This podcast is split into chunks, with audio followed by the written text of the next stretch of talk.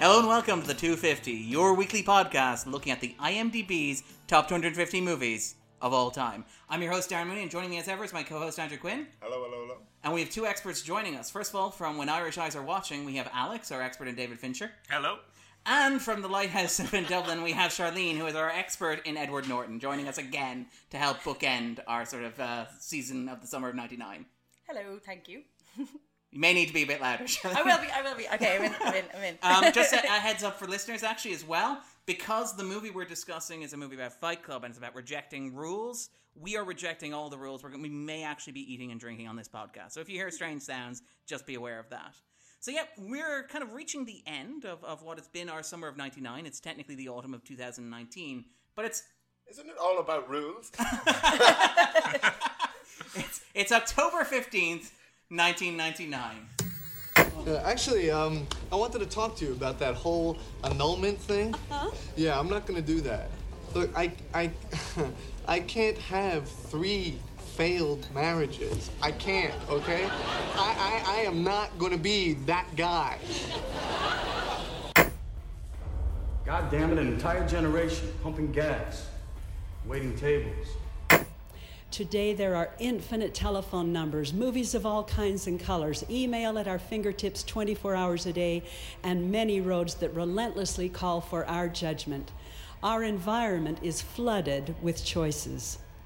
But our purpose for being here on earth has never changed. Choice becomes inescapable. Who will hold the power in the new millennium? I want a quick strategic nuclear strike. If tomorrow is judgment day, and I'm standing on the front line, mm, and the Lord asks me what I did with my life, I will say, I spent it with you. Advertising has us chasing cars and clothes, working jobs we hate so we can buy shit. Big screen to your screen. Buy the Star Wars Episode 1 video, some Pepsi, Tostitos tortilla chips, and get three bucks back. Oh, joy! You can't help but fall in love with a color like this. Vapor, a new color for the new Beetle. Only 2,000 available, only online. The 60s is being sponsored in part by AT&T Personal Network. Communications has finally caught up with the way you live. By Propecia, talk to your doctor today. And by Century by Buick, a luxury car for everyone. The middle children of history, man. No purpose or place. When Lance Corporal Carlos Colbert joined the Marines, he took an oath to defend this country against all enemies, foreign and domestic. He never dreamed he would find that enemy at a party outside San Diego, California. As we reported last fall, a mob of white men attacked Carlos at that party and broke his neck. Our Great War is a spiritual war. Our Great Depression is our lives. When I can't stop fiddling, I just takes me Ritalin. I'm puffin' and sailing, man. Heartbreaker by Mariah Carey, who's still performing at the heart of her pow- at the height of her power, is at number one.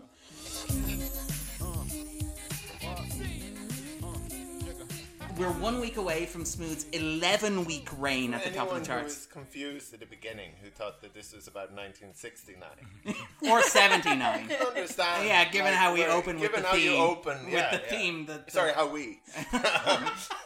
Um, Mambo number five is at yes, number five. Genie in a Bottle has dropped to seven.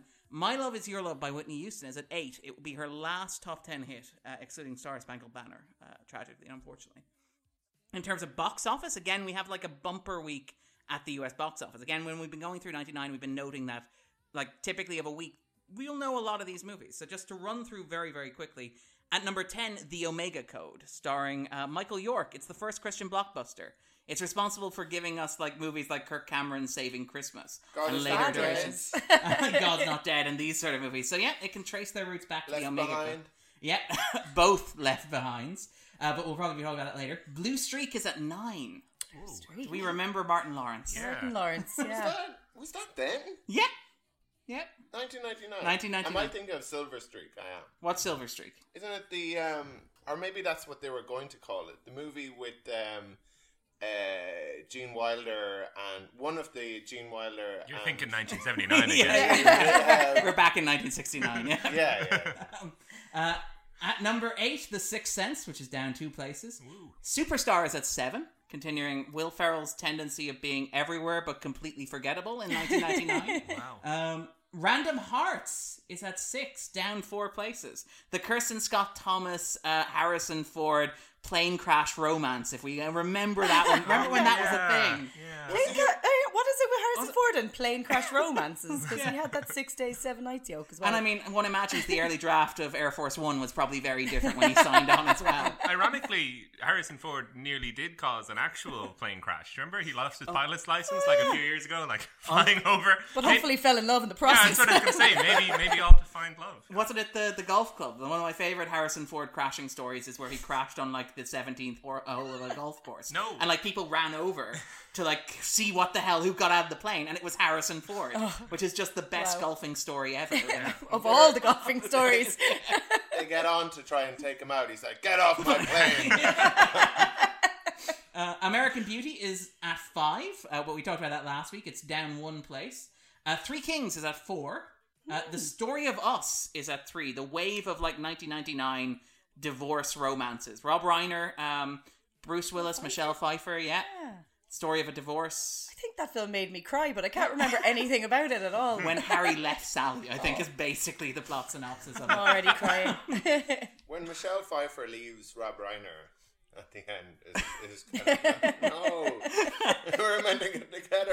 We were meant Clearly. to be together forever. Um, and then Double Jeopardy's at two, being knocked off the top spot after three weeks. And Fight Club actually opened at number one, but with a relatively underwhelming box office of just $11 million. It is a bad week compared to. Yeah, a couple of weeks ago when we did The Sixth Sense, it was like Deep Blue Sea and uh, Stir of Echoes. Not Stir of Echoes, it was The Haunting and it was uh, Blair Witch Project and it was, yeah. So this is not maybe the best week, but still a week packed with movies that I at least remember. I remember The Sixth Sense. Some of the others. I have not yet seen the Michael, the Michael York Omega Code. This week, not, so Not yet. much. Um, Alan Alda is guest starring on Eeyore this week. The Simpsons has returned for its 11th season, uh, and The Rot has begun to set in. The episode that aired the weekend the Fight Club was released was Brothers Little Helper, in which Bart takes a series of medications designed to control his behavioral outbursts and thus becomes a completely different person. Which may or may not be thematically relevant to the film we're about to Ritalin, discuss. right? It's Ritalin, yeah. When he just can't stop fiddling, he just takes his Ritalin. Um, yeah, Niles just landed a job as an art critic on Frasier. Uh, 60 Minutes has aired a segment on Lance Corporal Carlos Colbert, who was paralyzed by a bunch of white people outside a party in San Diego. Um, and The Scuffed Halls of Ivory, Amer- Emory University, looked at a professor who was forced out of academia due to his politics. Again, perhaps something that will be uh, relevant later in the discussion. Uh, Stark Raving Mad, starring Tony Shalhoub uh, and Neil Patrick Harris in its first season. Uh, WWF uh, has become the most successful, sh- one of the most successful shows on American television. On the 12th of October, the sixth billionth person was born in the world, according to the UN, in Sarajevo, uh, Bosnia and Herzegovina. And on the 15th of October, National Geographic revealed the fossil of the Archaeoraptor. How Um, did the UN know that there aren't a few other people hiding away? Just sort of tucked away down the bottom. Or that everyone that has declared themselves is still alive, that they're not like trying to get some meal on wheels kind of, delivered to their house. Um, yeah, and then on the 15th of October, National Geographic announced the Archaeoraptor, which you may or may not remember as the dinosaur skeleton that doesn't actually exist. Smuggled out of China, it was supposed to be the missing link between bird and dinosaur. Uh, it turned out to be. The one that was owned by Nicolas Cage at one point. no, that's a different one. Uh, but this turned out to be six different fossils cobbled together and sold uh, at auction in order to exploit and Hmm. take advantage. National Geographic were usually embarrassed because they did no peer research on this. They just Oh. published the article. They announced it at a news conference. Yeah. Every fossil is lots of fossils cobbled together. Wake up, sheeple. and Andrew's setting a tone for the podcast that we're about to have. Um, and in American cinemas this week, Fight Club was released. Um, so thanks very much for joining us to discuss this. You're welcome. Yeah. Um, so normally when we're talking about these movies, we ask, do you remember the first time you saw it? So like, did you guys see it in the cinema, uh, Alex? No, I, I was um, probably thankfully too young to go to this. It was not something on my radar. It was actually something that uh, I first saw only a very brief glimpse of. Um, I was in a hotel and I was there with my cousins who were all like babies and toddlers and stuff. And I had been left to look after them. Uh, to borrow like a John Mulaney joke, it's kind of like leaving a horse to look after a dog because I was only maybe 10 or 11 years old at this stage, maybe even younger than that. But I remember flicking through the channels looking for something to watch surrounded by children, like small children, and, and set, seeing this, this scene. And right away I was hooked. It, it's the scene where Edward Norton comes back to his apartment from his business trip. And uh, I know we're not in the spoiler zone, so I'll try and like Be vague. Be vague, but it just immediately hooked me. The, the way it was shot, and the the way it looked, and the narration, and the way it was sort of dark and funny, and and this whole like encapsulation of the whole film's tone actually really is in that scene. And uh, I remember just being hooked, and then simultaneously realizing that this was definitely not a film that children could enjoy, and I was not going to be able to watch this this particular night.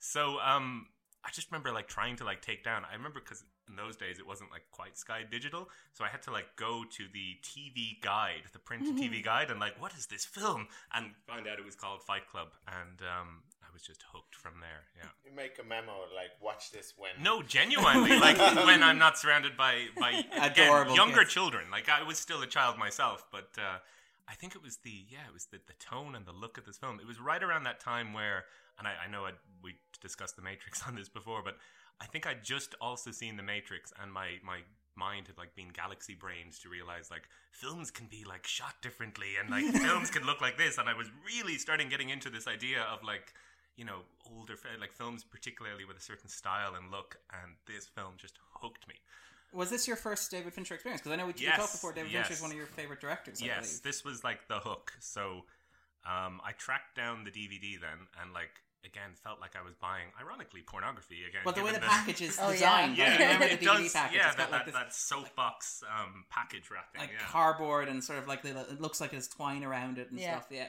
Still have it. So uh, yeah, I still have it the same. I watched the, the last night, but I bought that, and I remember bringing it home and watching it, and being simultaneously like amazed, but also like kind of repulsed because it is like a shocking film. And again, I was probably far too young to be experiencing at this stage. So because again, I was like so you know Irish Catholic guilt, I returned it to HMV. I was like, I, I we only had like ten DVDs, and this one felt like radioactive. and if my like brother or sister found this, I was like, oh my god. And I was thinking like, if my parents found this, what? So I like returned it, and then again, like three weeks later, was like, you could probably keep that under your bed. So I went back and bought it again. and that's that's the version I, I still have twenty years later. Like a toxic Um, relationship. Exactly, exactly, yeah. But I do remember then, even like watching it one one night, and my dad came in, and automatically doing that sort of thing I gotten very good at by that stage, being like, "Is there any sex scenes from the remainder of this film? You know, is there anything that he might be a little like, hey, what's this weird film you're watching?" And I did it, and I think, no, this is the end. This is pretty much like some buildings explode, nothing's going on.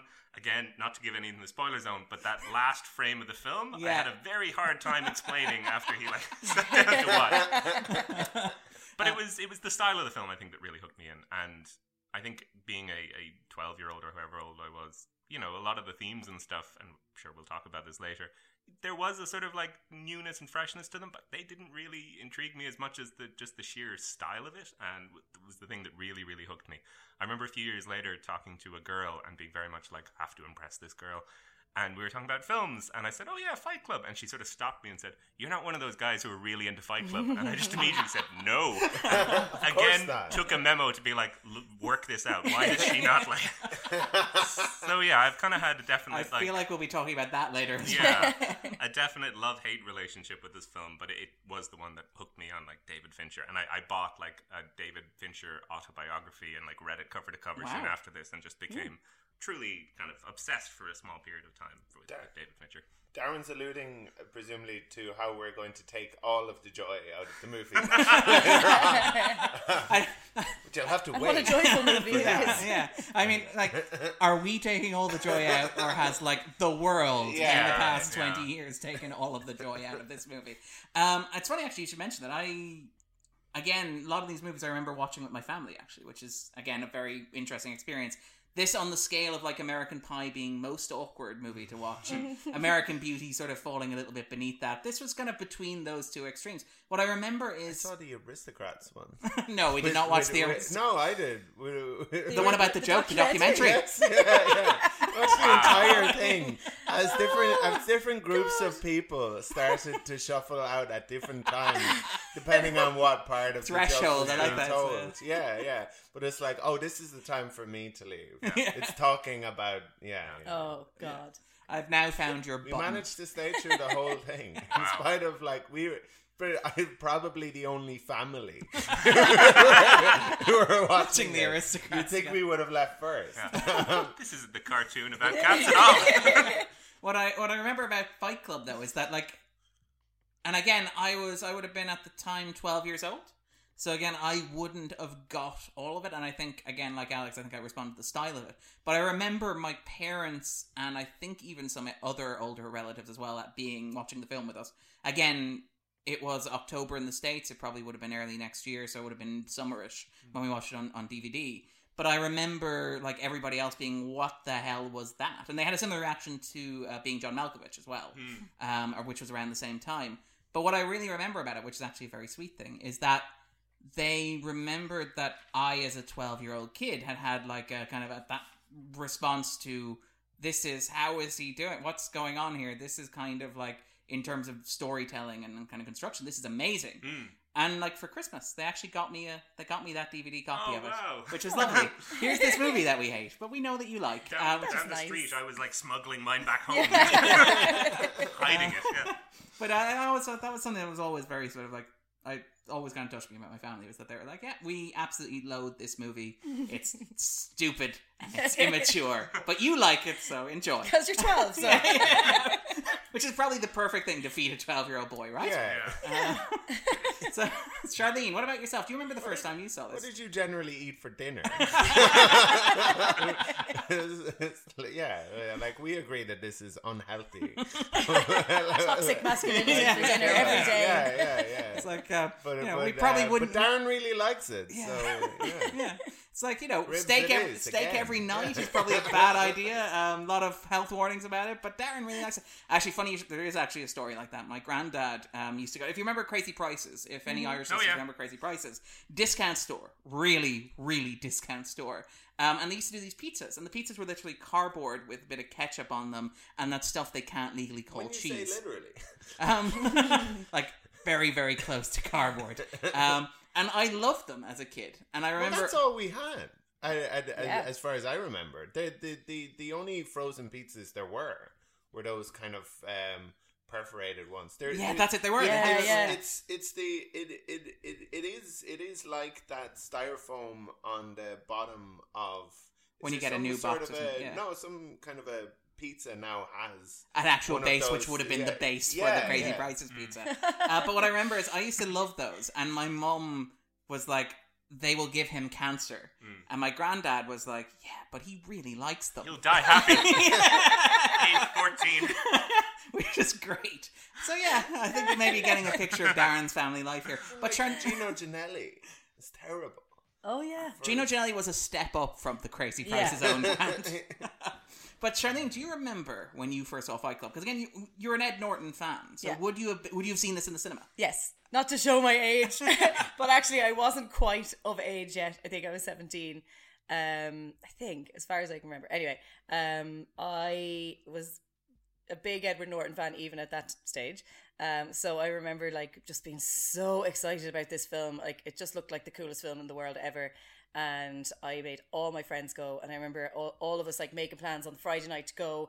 I don't know if they wanted to go, but like I was the person who made made us go to weird films, and um, it was we weren't eighteen. Most of us weren't eighteen, so we were like, Was it "We're not gonna 18s? It was 18s, yeah. I suppose Um, actually, yeah, that makes sense. Yeah, and uh, Incredulous. and we were like, we're not going to get in, we're not going to get in. And I was freaking out, and we got in, and I felt like a criminal. Uh, but there was a bunch of us, like probably 10 of us. And I remember watching it and just coming out thinking, like, that's the best movie I've ever seen, and that is all I want for movies. Ever. I was a little bit obsessed with it, but I loved it. And like at that point, like I, I grew up in Carlow, and in the Carlow cinema, you didn't get the cool weird movies. Like sometimes around Oscar time, they'd show something like Magnolia, um, for a night, like because of the Another Oscars. movie my parents weren't too fond of. I'm sure, nor all of my friends, but um, but yeah, like that was what we were. So I was just relieved that it was on in my cinema. If anybody listened to the American History X, you might have listened to my story about having to make my dad drive me to Portlaoise and wait in the car while I watched American History X. Do we have a sequel? no, no. Thankfully, Carlow came through for me this time. Um, but I absolutely loved it, and I had seen Seven, but I wasn't a huge fan of Seven, which is weird. Um, I always feel like it's a film I should love, but I never really do. I know we're not here to talk about Seven, but I di- I was just like, this looks way better than Seven. Well, I mean, it does have one additional factor that I think may have swayed I'm you. maybe slightly biased. yeah. Also, a little bit obsessed with uh, Marla Singer at the time, and I think I had some sort of like AOL handle that was like Marla Singer 1983 or Oh, something. Wow. I hope you still have it. it's somewhere. Well, I mean, given that we're sending this out on the internet, it's probably a good thing that you don't. Yeah. we're giving out all of Fight funds are sound. absolutely no problems with that. Um, Alex's experience was just a one in a million. Yeah. Um, but actually, because we kind of alluded to this when we talked about American History X, because I remember asking you when we were podcasting that about is this Edward Norton's finest moment? And you were like, it's pretty fine, but it's not the finest. And I think you may have suggested that we would be talking about it later in the year. So, is it this or is it Death to Smoochy? That is I Smoochy like is Death great. to I Smoochy. love love that. I Death to love Death to Smoochy. Smoochy. when we do a podcast about Danny DeVito directed films, we'll talk about Death to Smoochy. Um, but I mean, this this is so impressive. Sees DeVito. film. But it's, um, I I really think Edward Norton's performance in this film is so good because it's so there's so many things going on in it. I mean, it's he's quirky, he's kind of cool, and then he's bored, and like he's got so many things going on that he has to play a crazy person with the veneer of a like straight man. Yeah. Like it's just it's such an interesting performance. I think it's absolutely brilliant, and it's not as showy as say American History X or uh, Primal Fear, which is also excellent. But I think I think this is possibly his best performance. But I might change my mind about that. But Yeah, he got the role off the back of the people versus Larry Flynt. Actually, that's why Fincher cast him. another again- fantastic performance that like you barely notice, but it's so good. Yeah, yeah. brilliant film. Um, and Andrew, do you remember the first time you saw Fight Club? I don't, but I remember I remember it having a great impression on me, and I think I must have seen it around the time that it was um, out. I don't know if I saw it in the cinema or if it was on kind of home video or on even on television, maybe. Um, I feel like it might have been one of those kind of network two. Oh, of RTE2, yeah, because it's far uh, too cool yeah. to be a midweek movie on RTE. Yeah, far too yeah. hip and modern. Where yeah, where where where you'd be looking forward to something They were showing all, them all week. Was it pretty much. Midnight in the Garden of Good and Evil? Probably was on RTE one at that time. But um, yeah, yeah. So I, I, I think I, I, I, I reckon it would have been one of those, um, and it, like possibly around Christmas. Um, I'm not sure because I know they used to, they used to. Well, they still do. They go like chock a block um, around Christmas. Uh, full of all- movies with all stuff. the releases. Yeah. Uh, it is Um, it is worth noting actually that the film um, had a uh, rather underwhelming box office reception. It was originally planned to be released in early summer. It was number one, but it was a bad week. It was a bad week, and then was- it fell was very that quickly. the week that um that movie with Russell Crowe and Al Pacino? Oh, The Insider. The That was a bit Insider. later in Remember, year, I we uh, we went to see that together, and I um, left with everyone else Yeah. who, who who was bored, And- I and Darren was stayed. yeah, It's. Michael Mann, you nerds. yeah, I have no right to be on a, a, a movie podcast. I, I went to Al go see. Pacino, Russell Crowe, and I went- Michael Mann, you Philistines. I went to go see Superstar uh, instead. Yeah. Had a great time. do, you, do you remember actually? Uh, speaking of like Charlene was talking about getting into 18s rated movies in Sligo. Do you remember the time that we all we all wanted to go and see Blade 2? I Or were wanted you part- to you see were in that whatever group? any of the girls wanted to see. Oh, yeah, that's a fair point. yeah. But Which I- was Blade Two. But I no, remember, the, uh, the, Andrew the guys had had this kind of like thing. It's like we're gonna see Blade two, and it's like cool. Will there be girls? Um, and then they somehow didn't want didn't want to see that. know, so it's re- like Crossroads. It is. I remember that's that's very different from how I remember it. How I remember it is that we all went up to buy our tickets, and I went first, and it was like, I'll take a ticket to Blade 2. I had a ponytail and a goatee at the age of, what, 13, 14? Probably helps. So they were so they were like, hey, yeah, that's fine, one ticket to Blade 2. And the person after me came up, and they're like, are you 18? One ticket to Crossroads, please. and I remember there being a kind of a discussion about I whether must or have not. been later in the queue. Then. Oh, okay. I was like, oh, you're. um, yeah, yeah, because I, I think I, I, I, I would, I would have had, I would have maybe had like a full Santa Claus beard. so I, I, I, To blend in perfectly. Yeah, yeah, I I, always- w- I, w- I, w- I would have gotten in fine. I think. Yeah.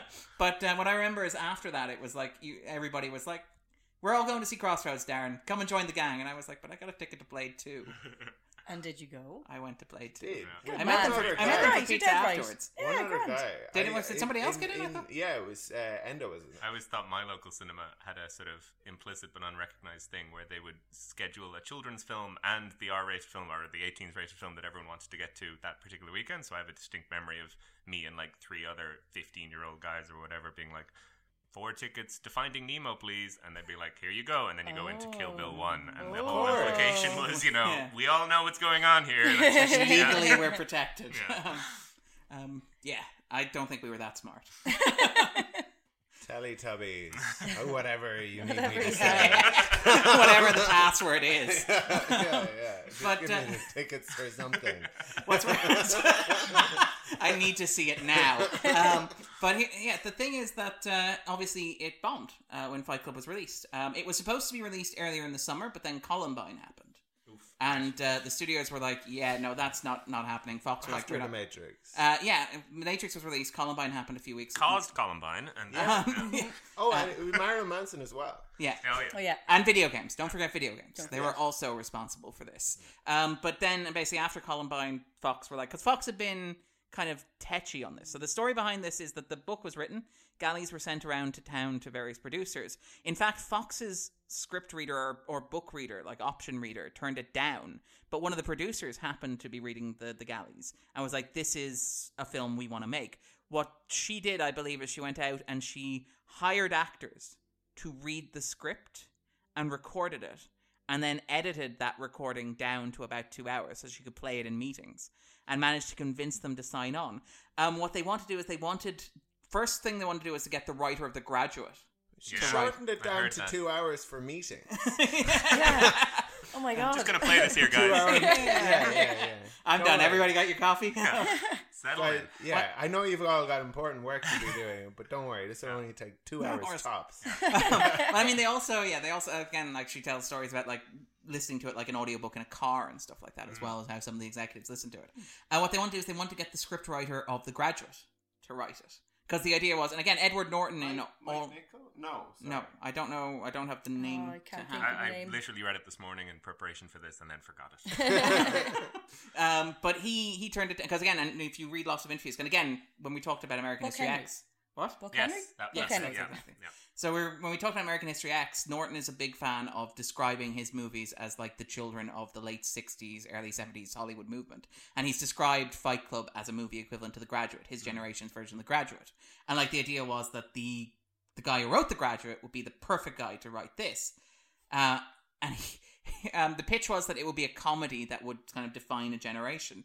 He read The Galleys and sent back a note saying, I don't see anything funny about this. It's a very baby boomer reaction as well. um, but I mean, apparently Bill Mechanic, who was a huge supporter in Fox for the movie at the time, he pushed it all the way. He got Fincher in. Fincher read the script, loved it. Again, Fincher was like, "This is going to be the funniest comedy ever made." Um, and again, Edward Norton, when he signed on, was like, "This is going to be the funniest comedy ever made." Apparently, the only clash that existed between Fincher and Norton early on in shooting was a question of how they were going to pitch what they saw as the comedy. Apparently, Norton wanted to go broad. Fincher wanted to be more kind of subversive and kind of satirical. But apparently, they got on the same page. So you know, not everybody's Tony Kaye Apparently, um, but um, at Fox, apparently Rupert Murdoch hated this movie. like loathed this movie with the passion of a thousand burning suns. I mean, in fairness, you're Rupert Murdoch, you're not going to be into this movie. no, no. He's probably thinking of every like hotel meal banquet he's had and being like, "This goes on." He's got more underlings than most people. It's not good for him. that soup was very vinegary. Yeah, this is why uh, I have food tasters. Yeah. what happened to the cream of mushroom soup, eh? Um, Yeah, but yeah, you ever re- realize that you go to kind of hotels and eat food there, and sometimes it's really great, and you can't really recreate it at home. Yeah. Uh, yeah, that's what it is. That- that's, Now you know. That's that's exactly uh, what I was thinking about. But it, it's worth noting that, like, apparently Bill Mechanic, who pushed it, he was forced out after this bombed, and there were a number of other sort of bombed, ironically enough, but a number of other releases sort of bombed as well. And basically, apparently, Murdoch, when Murdoch pushed him out the door, he was apparently this is for Fight Club was the sentiment that was sort of sent along there. Interesting enough, Mechanic had his own revenge because he noted that um, with a grim sense of irony that sensing that he was not long for this world at Fox, he made sure that at the climax of the film, one of the buildings, again, not to be too specific, but one of the buildings that suffers the wrath of the main character is the 20th Century Fox corporate headquarters. Whoa. Uh, That's Yeah. fantastic. it's fantastic. one of those great subversive sort of uh, stories there. But in terms of Fincher coming on, Fincher uh, read the script and uh, he was like, "Look, he told Fox there are two ways to do it. The one way to do it is to do it for three million dollars, release it direct on video, let it be a grunge underground sort of film. But the real way to do it, the real sort of, if you really want to do this, you make it a full subversive proper studio film. He gave me a budget of sixty million dollars. You cast real movie stars in it." And then you just kind of go to town on it. You release a blockbuster a film that nobody has any idea what to make of it. And it is because this is a movie starring Edward Norton, who had just fresh off like an Oscar nomination for Best Actor, but Brad Pitt, one of the most handsome men on the surface of the planet. Um, and it's worth noting actually when we were talking about Once Upon a Time in Hollywood, uh, and we were talking about Brad Pitt having a story about being at his lowest ebb. We played a game where we were like, guess which mid '90s movie he was working on when he was at his lowest ebb, because he doesn't specify in the story. Apparently, when he took this role, he was coming fresh off Meet Joe Black. Oh, yeah. And yep, and he was apparently looking for some reason to continue acting. And it was like, yeah, Wow. this this will yeah, yeah. Wow. It's funny because like just watching the end again with with yourself Andrew this morning, I noticed one of the cinemas in the background of the scene where he gets the taxi and meets Helena Yes. shows seven years into Oh, that. yeah, And I yeah. like, Another oh, yeah, project, yeah, right, mid-nineties. You kind of forget that yeah, that was not that long. This was not that long after that. Then nearly yeah. I mean, it was. Um, is it? And again, I apologize. I'm going to mangle the pronunciation of writer Chuck Palahniuk's name, but he said that uh, when he talked to Brad Pitt, who just came off Meet Joe Black, one of the movies he wasn't particularly happy with. He said that every movie is the antidote to the one you just made, Hmm, that's cool. which is quite kind of puts this a bit in context. Yeah. Um, and again, Pitt has talked about how like the script spoke to him on an almost spiritual level.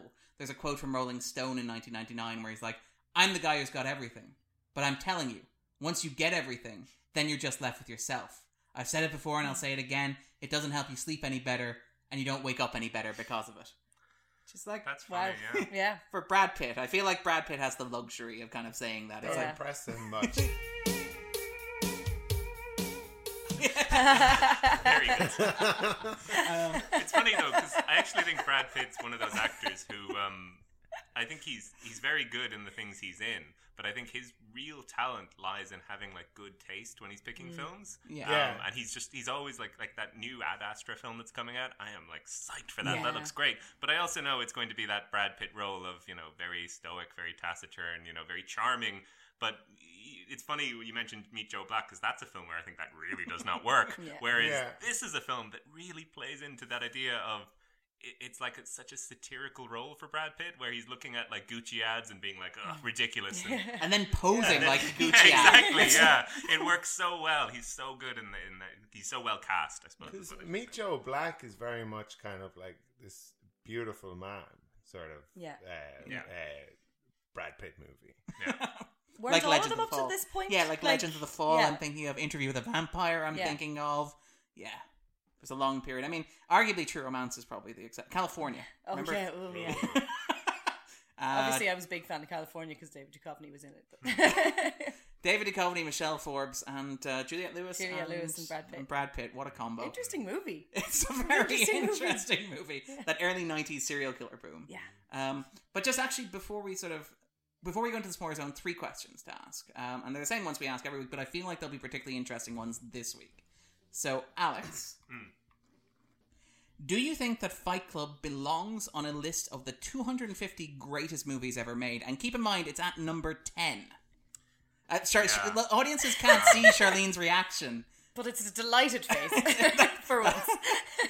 yeah, it's you know it's the same thing as any of these. 250 is a lot, so I'm it's hard for me to say no. But part of me also thinks that like if we were, to, I'm gonna twist the question slightly and say, is this one of the David Fincher films that should be on the top? And I don't think it is. I think it's it's a fantastic film in many ways, but I think this was the film he needed to make to like go. It's this is like the linchpin for everything. As you were saying, uh, Charlene, about Seven. Seven is a, a very well made studio serial killer film. The Game is a very well made studio studio thriller, but it was like he is reflecting those stories through a studio prism, and then he gets to Fight Club, where he starts reflecting sort of big studio pictures through his own prism, and then it's everything changes. Then he's making like even something like Panic Room, which is a very by the numbers thriller, and, and a film that's set entirely in one location after something like Fight Club. But it's such a clearly well-made Fincher film. Like that was the film he spent the most amount of time on pre-production on. Yeah, of all his films, including like Zodiac and stuff, because I think after Fight Club, he kind of thought, you know what, I'm going to dial down the sort of MTV zooming around CGI. I'm just going to start focusing on my own kind of like style things, and that's where we eventually lead to Zodiac and other things. That's not to say Fight Club's not an incredibly interesting film, and definitely one that you know in this particular time should definitely be talked about it's shocking to me. It's in the top 10 well reviewed films of all time, but again, we'll get to that because of the real reason behind that. So, yeah, I, I definitely. 250, it's so many. So I think, yeah, but if I were pulling together a list, part of me would think this would be more towards the end of this. And there would be more other Fincher films like Zodiac. I was going to say, like, Higher. this, this, Zodiac, not it. it Zodiac's in there. There are No. three Fincher films on the list. So, seven. Social is- Network. No. What? It was in. It wasn't was in, and it's gone now. You always upset me when I Oh, come I in know, here with what this. am I? What am I saying? Gone Girl. Yes. Yeah. No, Gone I- Girl I, like seven. Gone Girl again, but it's a strange one to have on there. And I like, I like the the thing you were And saying like um, about the girl with the dragon tattoo was in as well at one point, and uh, Panic Room was in at one point as well. But yeah, his his three most enduring films according to IMDb are in order: this, Seven, and Gone Girl, That's fascinating. which says I think a lot about the internet, perhaps. yes. the thing you were saying about kind of um, Two uh, of them are now used as verbs, I think. Fincher um, eschewing kind of gimmicks later in his career, and it's it's so interesting because Gone Girl, you can't really think of any gimmicks in that movie, but it has such a, uh unique kind of like it just looks um uh, different. Yeah. And you can kind of tell as well that it's a that it's a Fincher movie. Yeah. But that It it's has not that kind of cold digital quality to it. Like Yeah. steady hand, Yes. steady cam. But you, it, it's it's quite difficult to kind of articulate maybe uh, easily. Like Yeah. like with with this, there there are a lot of kind of tricks. It's funny Um, because, um, like on that point, I remember again watching one of the many commentary tracks that were recorded for Fight Club. Again, showing how nerdy I was as a teenager. But, but there's one where just Edward Norton and Brad Pitt are watching it and just keep repeating to each other like Beavis and Butthead. It's so dark. It's it's so dark. It's so dark, and it is, and it's what you were saying um, about the lighting of it. Like his eyes are hollow and black, and like everything has got this like cool like Gone Girl is a film I think of as being a blue film in the way that you think other films are black and white because he's sort of like so controlling of the color and stuff like that. So it, it kind of reminded me of um, I read recently Batman the animated series. Apparently, they instead of drawing on white, they drew on actual black with colors, and that's what made it dark, like black shade pa- paper and everything. And I kind of thought, yeah, that's kind of what David Fincher does. He like Mm. gets a, a color pattern and decides this is going to be my blue film, this is going to be my green film, this is going to be my my black film. Yeah. Which makes it very hard to discuss them thematically. It's like, so what was the bluest thing about you, uh, about, about Gone Girl for you? Um, and Charlene, what about yourself? Do you think that this belongs on the list of the 250 greatest movies ever made? Definitely. Like, I definitely think it belongs on the top 250. I'm quite surprised that it's at number 10, I have to say. Um, also, I can't believe that Zodiac and Social Network aren't in there, but anyway, um, I yeah, think maybe 100%. they speak. And again, I don't want to generalize about the IMDb, IMDb audience, but it's worth noting that last week we talked about like uh, American Beauty, which is another film about masculinity in crisis in Mhm. 1999. I feel like you know maybe Oh, Fight where is Club that? skews. That is at 63. Okay. And I feel like that sort of like skews. I you know sort of I feel like of the Fincher films, Fight Club and Gone Girl um, Yeah. skew a little bit towards the IMDb's areas of interest. I mean, you could probably edit the final scene of the social network to show, you know, um, Mark Zuckerberg just like rating movies on IMDb and, fade, and fade out. Fair point. love it, love Yeah. maybe maybe they don't like seeing themselves reflected back. This back is a on bad movie. Doesn't reflect the true character of Mark Zuckerberg or people who rate things on the internet Yeah. um, or compare things. Very true. Yeah, ima- imagine in the um, in the Congress hearings, it's like this is slightly off topic, but I believe a lot of people are spending an inordinate amount of times rating movies because even if they're not released yet, is this true? Because they don't want them to be good. Um, he's So like, Black- I, I Black really Panther, can't yeah. comment on that. I'm sorry. Uh, Black Panther, um, Captain Marvel. But um, in terms of, of so Andrew, what about yourself? Do you think that this belongs on the list of the 250 greatest movies ever made? Yes, I do think it belongs on the list, um, and um, I don't think it should be as high as it is, and I think it's to do with the kind of the um, the audience for this list. Or, Which no, sorry, and the audience for the film as well. I think we're going to have to talk about that, I suspect. Andrew's Yeah. like, suck I- all the joy out.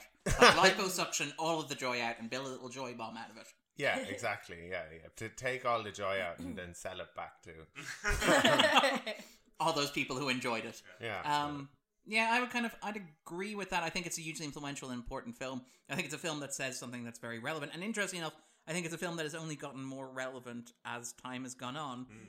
The biggest issue with it, and again, this is something I think we maybe vaguely grappled with before, but I maybe not quite to the extent that we're going to have to do it here. Ironically enough, I think we did it with Gone Girl as well, which is the question of like, to what extent do you blame a movie for its most vocal proponents? Hmm. and like to what extent is the misreading of a you know what what I would argue because again movies are subjective and you could argue that any interpretation of a movie if it's reasonably grounded is defensible or whatever but like to what extent can you credit or blame a movie for an interpretation that has taken on a life of its own in a very uncomfortable way um and I mean, I, I, you know, obviously, I don't blame it in inverted commas. I don't think it should be, you know, banned or censored, or anything. because you know, this what nowadays everybody's like, well, if you have a criticism of it, you're saying it should be censored or whatever. I'm like, no, it's just I think people don't want to accept those interpretations um, of it, as in the interpretations that that that, that make you uncomfortable. Yeah.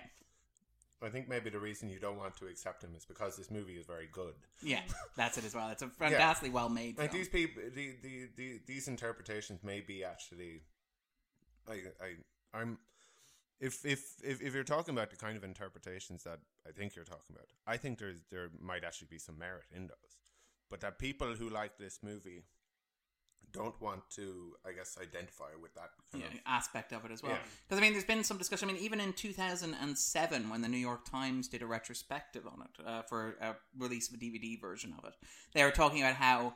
In some circles, it's uncomfortable to admit that you like Fight Club. It's that situation that Alex described, where Yes. it's like, "Please don't tell me you're a guy who likes Fight Club," and it's like, you know, um, who, who are these guys who like Fight Club? Let me just qualify this. Yeah. As a woman, it's okay for me to like Fight Club. No one would ever think that I'm the toxic male. So Yeah, yeah. But that's interesting. Like literally nobody, but people do judge. Like as you just pointed out, they'd just be like one of those Fight Club men. Yeah. But it's very easy for me to walk down the street wearing Fight Club t-shirt because no one will accuse me of that, which is just a point. I mean, I can't help it that I look like Brad Pitt in my giant fur coat and sunglasses, but uh, uh, people just make judgments. Oh.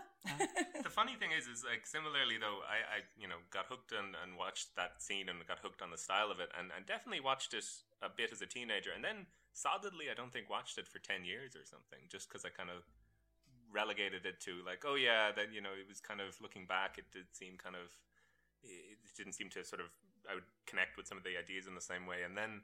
I watched it, yeah, in my late twenties again, and and laughed so much harder than I think I was laughing Yeah. when I was a kid, and realized like, Yeah, no, this is this is a comedy, and and to your point, um, Darren, about people who watch this and sort of be like, "I'm going to go blow up a Starbucks." Yeah. It's you, you, you really aren't watching the same film. It's like, you have know? you actually finished the yes, film? yeah. It's it's very strange that people get that interpretation from it because again, watching it and again watching it for this, you know, I'm laughing. I'm laughing at at at Edward Norton turning around and saying anyone who comes out of this room will get a, a lead salad while wielding a gun. That's a funny line.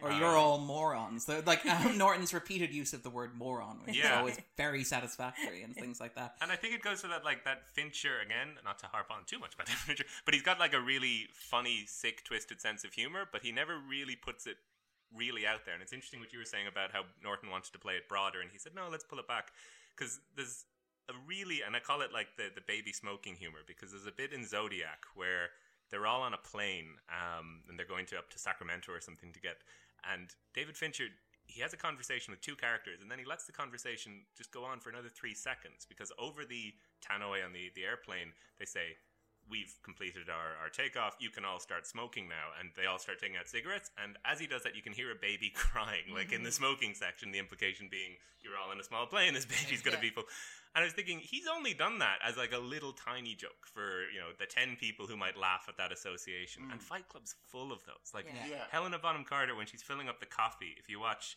Edward Norton like tries to grab her, the coffee's overflowing. So she's like filled it all the way to the top and then it's overflowing. There's so many little things like that in this film, and I think they shine through on like a later watch. You're laughing at this in a way that I probably wasn't laughing when I was 11. I was probably horrified at some of it. Funny you should mention the baby smoking humor. You probably know this as a Fincher enthusiast. Uh, one of his earliest uh, kind of career when he first sort of broached, um, entered advertising, he got approached to do anti-tobacco advertisements, and you, you know this one, yeah. And his concept was, uh, and it was immediately banned and vetoed. Um, but his concept was to do 2001: A Space Odyssey, but with a baby smoking inside the womb, in order to advertise that you shouldn't smoke while pregnant. Wow. Yeah, this was what this would have been in the seventies, right? Yeah, um, 80s, I think. Eighties, yeah. yeah. Um, it kind of gives you an idea of, I think, Fincher's sort of wavelength on these. find a mother who is willing to let her baby Smoke on camera. room. On Yeah. camera. Um, that was the big issue with it. Um, but yeah, no, and I think that's it as well because I was watching it today. I kind of, it's interesting because I talked a bit about how like back to back we did The Matrix and we did The Sixth Sense, and they're probably my two favorite movies of the ones we're going to cover on this list from 1999. Ironically enough, we did American Beauty and Fight Club back to back. Those were the two I was most kind of dreading or most anxious about approaching again. And what's interesting is rewatching Fight Club is again how funny it was, how much I laughed at it, how much I kind of like how deeply, deeply, weirdly, kind of esoterically goofy it is. Yeah. Um, as opposed to being, and again because you've watched so much of it permeate pop culture, and so much it's become mimetic, and so much of it has become quoted back, and so much of it has become you know sort of these little gifs and these sort of little statements that are repeated by people who are maybe not the best sorts of people. Um, but like when you're watching it, it's goofy and it's silly and it's irreverent and it's. Why is that a problem for you? that's though? fair. No, that's fair. Like, yeah, that that's the thing is is is is kind of um, that I- people can't enjoy um, something um, because other people in, Yeah. in um, enjoy it and that they have um, by enjoying it tarred it. Well, that, that's Or- that's not really the thing. I think if you're being entirely honest, it's more again an insecurity thing in terms of me being when I was a kid watching this and loving it and thinking it was fantastic, and worried that when I go back, what I will discover is that the things that my 12 year old self loved about it, who was a 12 year old boy, and Right. admittedly as a 12 year old boy, you know, would not have had maybe the clearest idea of stuff. Would have been like, yeah, this stuff is really great. We're going to take down capitalism, mm. and women are evil, and men need to be men, and hunters and gatherers, and that's what I really loved about it.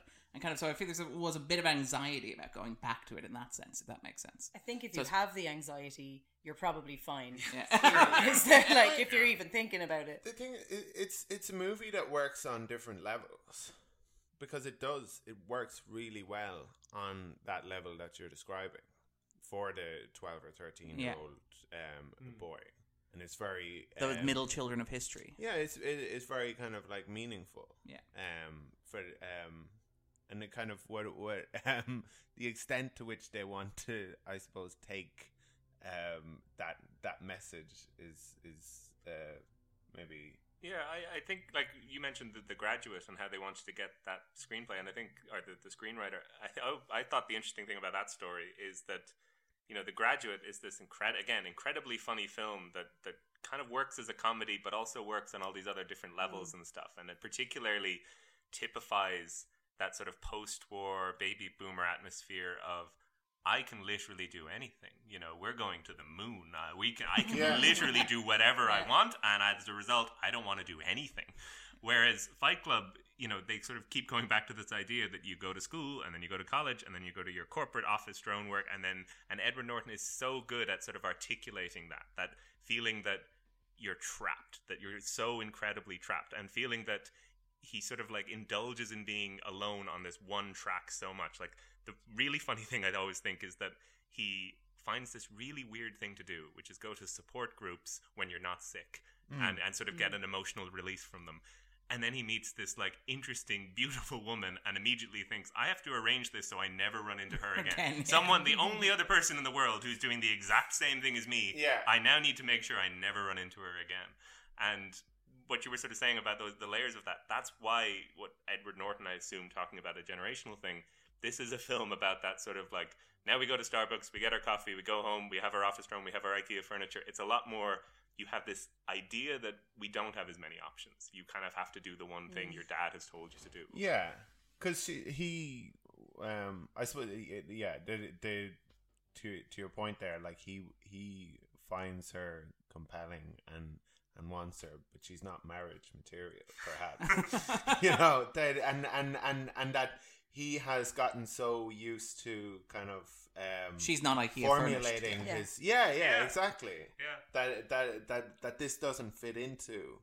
But the- she also is like the, the person he's pretending to be. Yeah, and but she's like the a reflection of the exact same kind of choices in the same way that he's Her lie reflected my lie back to me. Yeah, and, and when you go to see her apartment, which is the absolute inverse of his, down to like the dildo just being left out, it's it's, It's really incredible. Yeah, and and she's taking meals and wheels from elderly people and all that. But it's it, it, I would think it's like a reaction to those same pressures and that, that same problem. It's just it's done very very well between them. And and again, Ed, Helena Bonham Carter and Edward Norton are so perfectly cast in those two like roles. What's interesting actually is that Thank um, you, thank you, by the way, for saying dead dildo. not her- your, not you know, your her, dildo, her, yeah. um, we, we don't use the proper. Uh, to use an impersonal term, um, but actually, it's funny you should mention that Helena Bonham Carter because again, she before this had done my primarily prestige period dramas. And the last one she did was The Wings of the Dove, actually, which was what, what got her cast in this. And it's worth noting that apparently she's she corpses a lot. And one of Edward Norton's re- big defining memories of shooting Fight Club is that Fincher, and again, actors have talked about how Fincher beats a good take out of you. He wears you down. He, he'll shoot like 40 or 50 takes of each shot, and so he gets the one that he wants. The idea is that he wears you down so much that you're not even acting anymore. Apparently, the phrase is "moving on," and when he gets the like scene he wants done perfectly, he'll just like very quietly say into the microphone, "Moving on," and everyone in the crew will be like, "Oh, thank God." we can do this again with a different scene. Um, but what he says, what Norton, Norton remembers, is that Bonham Carter would keep corpsing during scenes, and his response was, "This is going to take 160 takes." Um, but they do they do play very well together. But second question then, uh, which is, would it be on your own personal 250? So if, I know you you guys obviously have curated lists of your 250 favorite movies ever, but Alex, would this be on your own personal top 250 movies you've ever seen? Again, I you think can it- put every Fincher movie. That's what I, Yeah, I mean, that's the would, freedom I, it. I'd probably put every Fincher film, with the exception maybe of Alien Three and Benjamin Button, on this list, and Fight Love Club would definitely 3. be on it. Well, the assembly cut. I love the assembly cut. No, I said, I, but I don't. I would. That's Yeah. not exactly a Fincher. we won't get into it. We won't get into it. But yes, That's for the I- Fincher podcast. I think for other reasons, this is like a lot of the films that I just loved and like set me on the path of loving films that are rated high on my lists. Jurassic Park, you know, things like this. Recently, again, having talked about The Matrix, realizing like that was a huge deal. That would be on the list.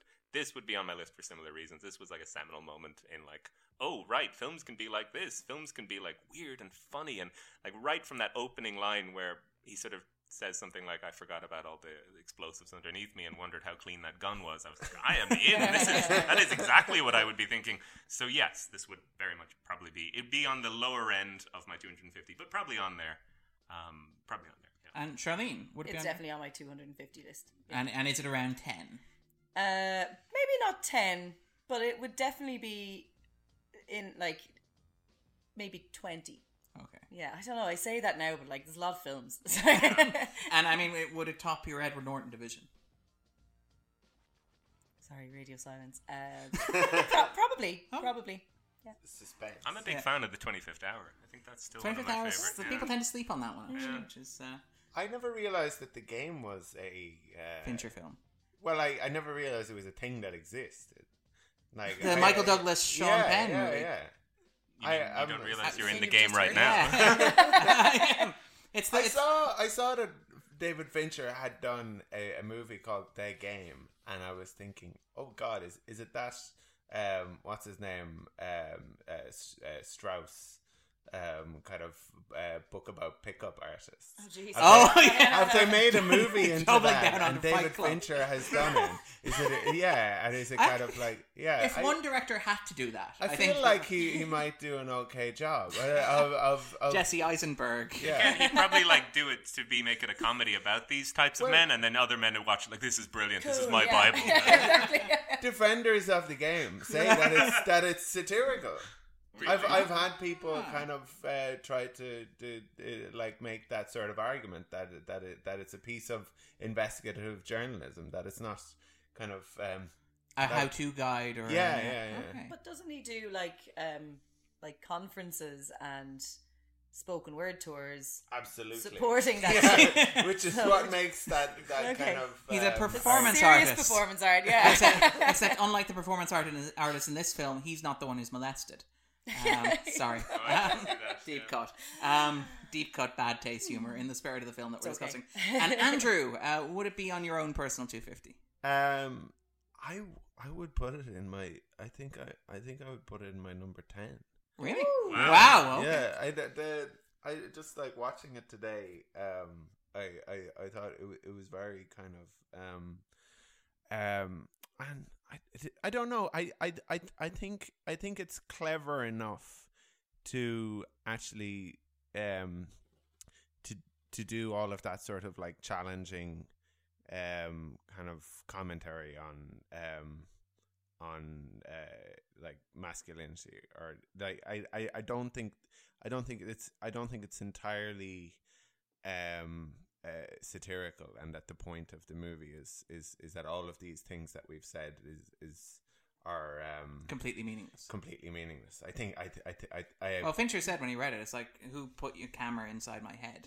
It's Right. his response on Yeah. reading the script. and and um Or uh, who's been Ch- listening to my Chuck uh, Chuck Palahniuk um or um a, a, apologies if I'm mispronouncing it as well. It's okay, Um, nobody knows how to no, pronounce it. It's Let's the world's Chuck. greatest mystery. Chuck, yeah, um, uh, he, like he he he he's very clear about kind of. I suppose I won't say what the movie is about.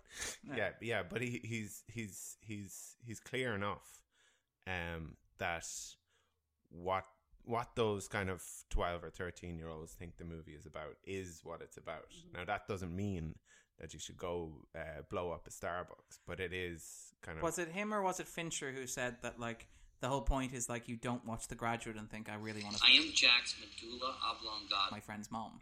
Yeah. Um, right. Yeah, yeah. Yeah. Exactly that. I mean, you can be taught how to look at capitalism and you can look at your trajectory in life and question that, but that doesn't mean you're going to blow up your Starbucks. Yeah. Yeah. Yeah, it it, it, it, it it's taking it's taking the kind of um it's taking a lot of problems that it's difficult to take seriously in a movie and that other movies have tried to do and are on the 250, but it's doing it better. Um, we may have talked about last We week. may last week good because because I'm going to talk about what I think of this movie in relation, in to, relation that, to that Yeah, movie. yeah. Um, it, that movie is American Beauty, by the way, as listeners will probably already know. Hopefully, assuming that you didn't just jump in on the Fight Club podcast. Um, and then, final question, uh, which is if listeners have not seen Fight Club yet, would you recommend that they pause the podcast, run out, watch it, and come back and listen to the rest? Alex.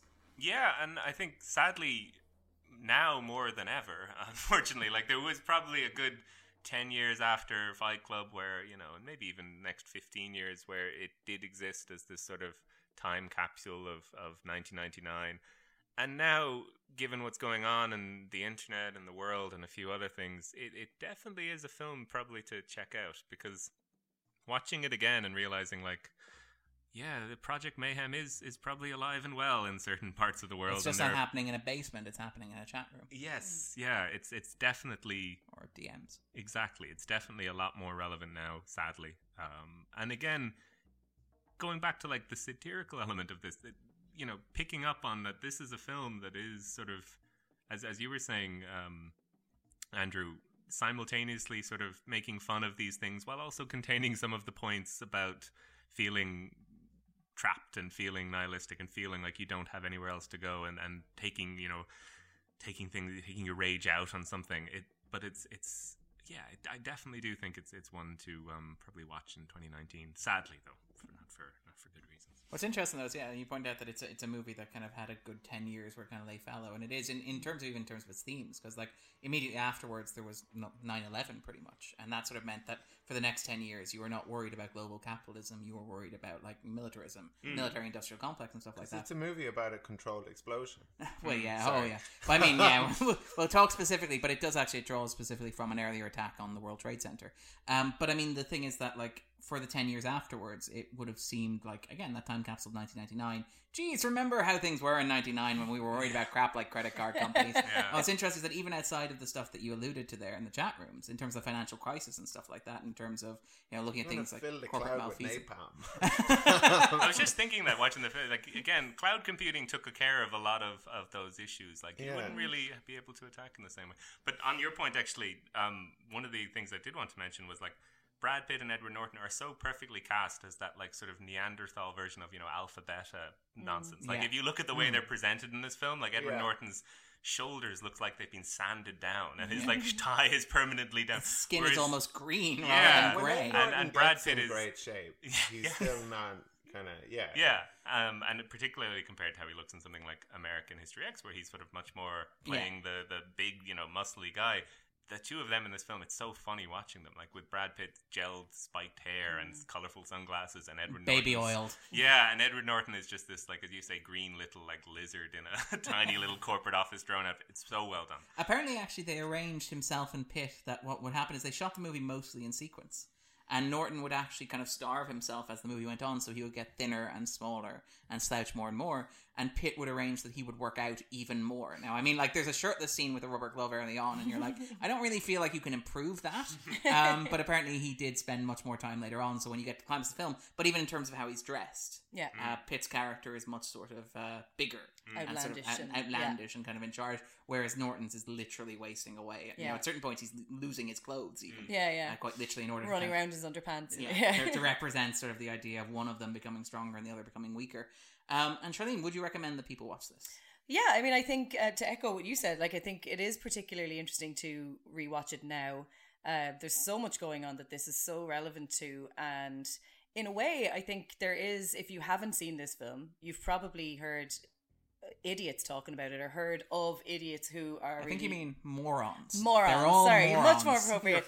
um, I I think that you might be pleasantly surprised at how rich this film is, and while a lot of the discussions in it, um, I, I think if this film was to be made today, would not be made today Yeah. because you wouldn't be allowed to actually do what Fincher did, and that is to put these points out there, in, not in a ridiculable way. Uh, but then, like you know, it counters it towards the end, and it makes you look at things, and it makes you argue with yourself. And there's a lot of um, a lot of stuff in there that you know we just wouldn't tolerate that discussion in a film anymore.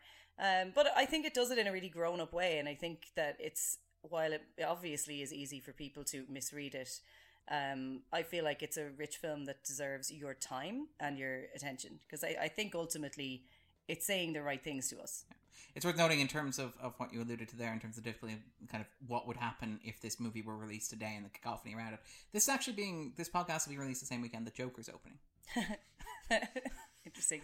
Um, and I'll, I'll leave that unsaid. But Andrew, um, what about yourself in terms of would you recommend people watch it?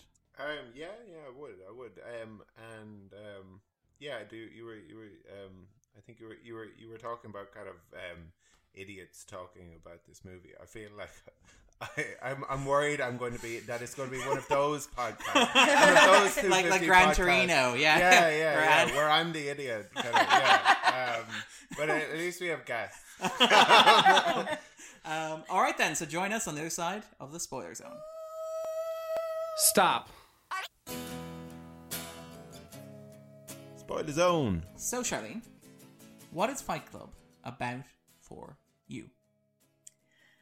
Fight Club for me is so that is actually a tougher question than it is for most films. But Fight Club for me is about men losing their way in the world as a result of I don't know how the like the traditional family broke down, women went out to work, blah blah blah, uh, and generations of men who feel a bit lost and like what is masculinity anymore if it isn't going out and being the breadwinner. Uh, and I think it's ultimately about that and trying to find a way to tear that down and replace that with something else, however misguided. Because there is, because there is a uh, kind of a cultural discussion where like people argue that the 60s were about young people questioning where they are and how they belonged in mm-hmm. society and coming to terms with that and realigning that. The 70s, you had like second wave feminism and stuff like that happening and women kind of building on sort of gains that taken place in the earlier decades. And then you have the 90s, which is again, you know, and again, Andrew's like, Darren's going to go off on one here. But the 90s were this decade of like economic prosperity and relative political stability. I mean, you obviously you had things like the um, the Clinton impeachment trial happening, you had intervention overseas and stuff like that. But generally speaking, people were making lots of money. They were getting ahead. You know, people were relatively stable. They were comfortable, and society was seen as sort of existing in a relatively stable fashion. So what you have is this weird situation where men um, who have traditionally been, as you point out, like at the top of the social pecking order. They've been the providers, the hunter gatherers. They're the people who have an income. They're the patriarchs, the head of the household, stuff like that. You had the idea of the institution of marriage, the family home, the nuclear family, all that sort of ideal of masculinity that had been built up, and this idea of like a man as provider and stuff like that. Where you had a situation where everything was so stable and so calm that there wasn't anything happening, like say Vietnam or, Yeah. or anything like that, that would cause a kind of a crisis that you could divert attention Which away they from. literally say in the film. Brad Yeah. Pitt says it that like we've had no great war, No Great Depression. No Great Depression. Um, Our lives are. our a Great Depression is our what, our, Our great, Great War is a War spiritual one. Yeah, and, our, Great, Great Depression, Depression is is our our lives. lives. Yeah. Yeah. Pretty much on the nose there, you know. Yeah, it's a really, really great line. Yeah. the but like like in spite of everything you're saying uh, there was um, at the same time a real crisis and i think movies even even movies that uh, mo- a lot of people like these movies that came around at, at, at that time because they they're trying to express this. A lot of people really like um, uh, the the matrix. They uh, um, well obviously a lot of people really like the matrix but a, a, a lot of people really like american beauty. A lot of people really like office space. Um, yeah but for me even with even with the matrix but especially with um, office space and american beauties when those movies are complaining it, it feels kind of churlish. This movie gets across how um, actually um, how how this crisis kind of feels. You know, it, it how how dead um, the narrator is. Yeah. But I mean, the, the wonderful thing that, though is that that's tied to his success. Like his his spiritual and existential despair is tied to the fact that he has, by all accounts, succeeded. He has Yes. a luxury apartment. He furnishes it with IKEA furniture, and when you see the prices going across the screen, it's not cheap. He has a stable and steady job. He Mm. travels steadily for work and things like that. He has accomplished all of the markers that society expects for success. And the irony is that having accomplished those, that he doesn't find spiritual fulfillment, which is, is fascinating. Because a lot of the other existential structures and struggles that we talked about, like, you know, the young people in the 60s or women in the 70s, were about, like, attaining something that was missing. Hmm. The irony of, of kind of the masculine, the masculine crisis of the 90s is that it largely came from a place of having most of what you think you need materially, but not No. having a crisis to confront or resolve. Not all though, and and, and this it's a broader uh, masculine crisis, and it's it's um then just kind of the nineties, and I think Palahniuk has talked about how this is a this is a Campbellian thing. Yes. Yeah, that that that either either either men's uh, fathers will uh, will leave them, or they'll eventually kind of uh, re- re- reject their fathers and and look for secondary fathers. That's it exactly, Which is yeah. which is what Tyler Durden is in in this. Yes. Because he's Uh, argued that, yeah, um, uh, as in they're, they're, well, they're, it's the spoiler zone. They're both Tyler Durden. both Tyler Durden. um, the Brad Pitt, let's say. That's it, yeah. But the uh, Palahniuk has actually talked about this because his his Campbellian sort of theory is that, um, and he discussed this in he published a sequel comic book actually with Dark Horse a couple of years ago, Mm. uh, which not at all I suspect tied to the massive embezzlement by his manager that left him largely bankrupt and thus forced to generate a large output of work. It's an interesting comic book, but he discusses in that and in interviews around it this idea of the second father because the idea is that Mm. and again this is this is a product of we discussed this i think back when we were talking about even the sixth sense and the fear of divorce in american movies but i mean obviously it'll be in american beauty as well and it's you know arguably here with the narrator talking about his own father who like set up families and tyler durden describes them as like franchises where he would move on every six years and leave a family without a father and how the father's god and stuff like that but the secondary fathers is one of the things i find interesting because uh, Palahniuk actually talked about a, a, an officer and a gentleman. About about the the um, uh, Richard Gere's um, uh, character in that and his relationship with the with the drill sergeant. Uh, Lou As- Gossett Jr., who won the yeah, Oscar for it, exactly yeah. yeah, Um, as as a kind of an example of Yeah. what he was trying to. And Palahniuk actually he writes himself into Fight, Fight Club 2 as a character actually, where he talks That was about the moment I threw the comic book across. the room. God damn it! yeah, he writes himself in and he actually articulates the themes that he talks about in interviews. But he talks about how one of the issues about the crisis of masculinity is that you have the erosion of like authority outside the home. So you have like priests who are assumed to be pedophiles, teachers who have boundaries imposed on them again for the safety of kids, but where they're not allowed any emotional sort of closeness to the kids that they're teaching. Boy Scout leaders, you know, Boy Scouts have been in decline ever since, and obviously there's the, you know, insinuation uh, about those sort of relationships. If a man has a relationship with a child who is not his own, and sort of like Palahniuk talking about the breakdown of those sort of things, leaving men largely rudderless. And again, like this is the thing that would have been a product of the 70s and 80s, but those men coming of age in the 90s. Yeah, I mean, ki- kids on um, uh, milk cartons. Yeah. like uh, just creating this impression of this um, Vulnerable terror or- yeah. that's out there. Stranger danger. That yeah, Well, yeah. Not, not even that. Like I would argue, even things like latchkey kids, kids whose like parents, both parents were both working, coming home and having TV. And again, like they mentioned specifically, TV's sold you this idea of a dream. You know, working a job you don't want to buy crap you don't need. But the idea of ki- entire generation of kids raised by TV. And again, I've, I've like I've you know I've written about TV and I've written about things like say Star Trek. And it's amazing, and again, I can't generalize about this because I, I, you know, I haven't What written if the books about it. electricity went out here for? Would you miss television? Darren? After 30 days, I didn't miss it at all. You'd be Uh, busy making soap. if you can't. but the um the thing the thing about that is like when you read these interviews with people and even like people like say Vince Gilligan who wrote for the X Files, it's staggering how frequently you come across the anecdote of people being like, Well what happened is I would come home from school, my mom would be out working, my dad wouldn't be there, and I'd sit down in front of the TV and I'd watch Star Trek or the Brady Bunch. And it would be like for an hour a week. It was like I had a, you know, I had a not not to be melodramatic, but it was like an hour a week. I had a family or whatever. Yeah. And like I mean, even people like Manny Coto, uh, who did like Odyssey Five and stuff, talking about how you know it got to the stage where he was so familiar with the programming on television, he'd be like, "Well, it's going to be another seven weeks before I see that Star Trek episode I like," because he'd gotten the rhythm down. And like Yeah. this idea of kids who have this entire sort of absence in their lives, Mm. and I think that yeah, Fight Club kind of gets at that. I think Fight Club really sort of gets at that. Um, I was just going to kind of say the interesting thing that, uh, well, my reading of it is you could argue that it's his next step in life is to get a wife and children, and the and that Marla is the big disruptor because she's probably the thing that introduced Tyler Durden into his psyche, right? So like it's Yeah. just like she has she is the first thing that he has somebody has already pointed out that he has like been intrigued by for a long time, but she's not marriage material and he just has an actual mel- mental breakdown so that he can love her. yeah. I mean, beautiful love story. that, that really ties into the ending, and the ending I liked when I was twelve because I was like, "What is this rock song?" And the buildings Yeah. are exploding. But when I was watching uh, again more recently, I'm like, "That's so sweet. They're they're together." And mentioning the comic book, that was the one thing I did like that that um, he's married. The narrator is married to Marla, and they live in Mhm. suburbia and have a child together. But then she might be cheating on him with Tyler Durden. Like that was I was sold on that. Like, like, uh, yeah, she's cutting his meds Yeah. so that she can cheat with him on Tyler, with uh, Tyler Durden. But I mean, even even that, and again, this is one of the interesting things about the film. And again, I'm not.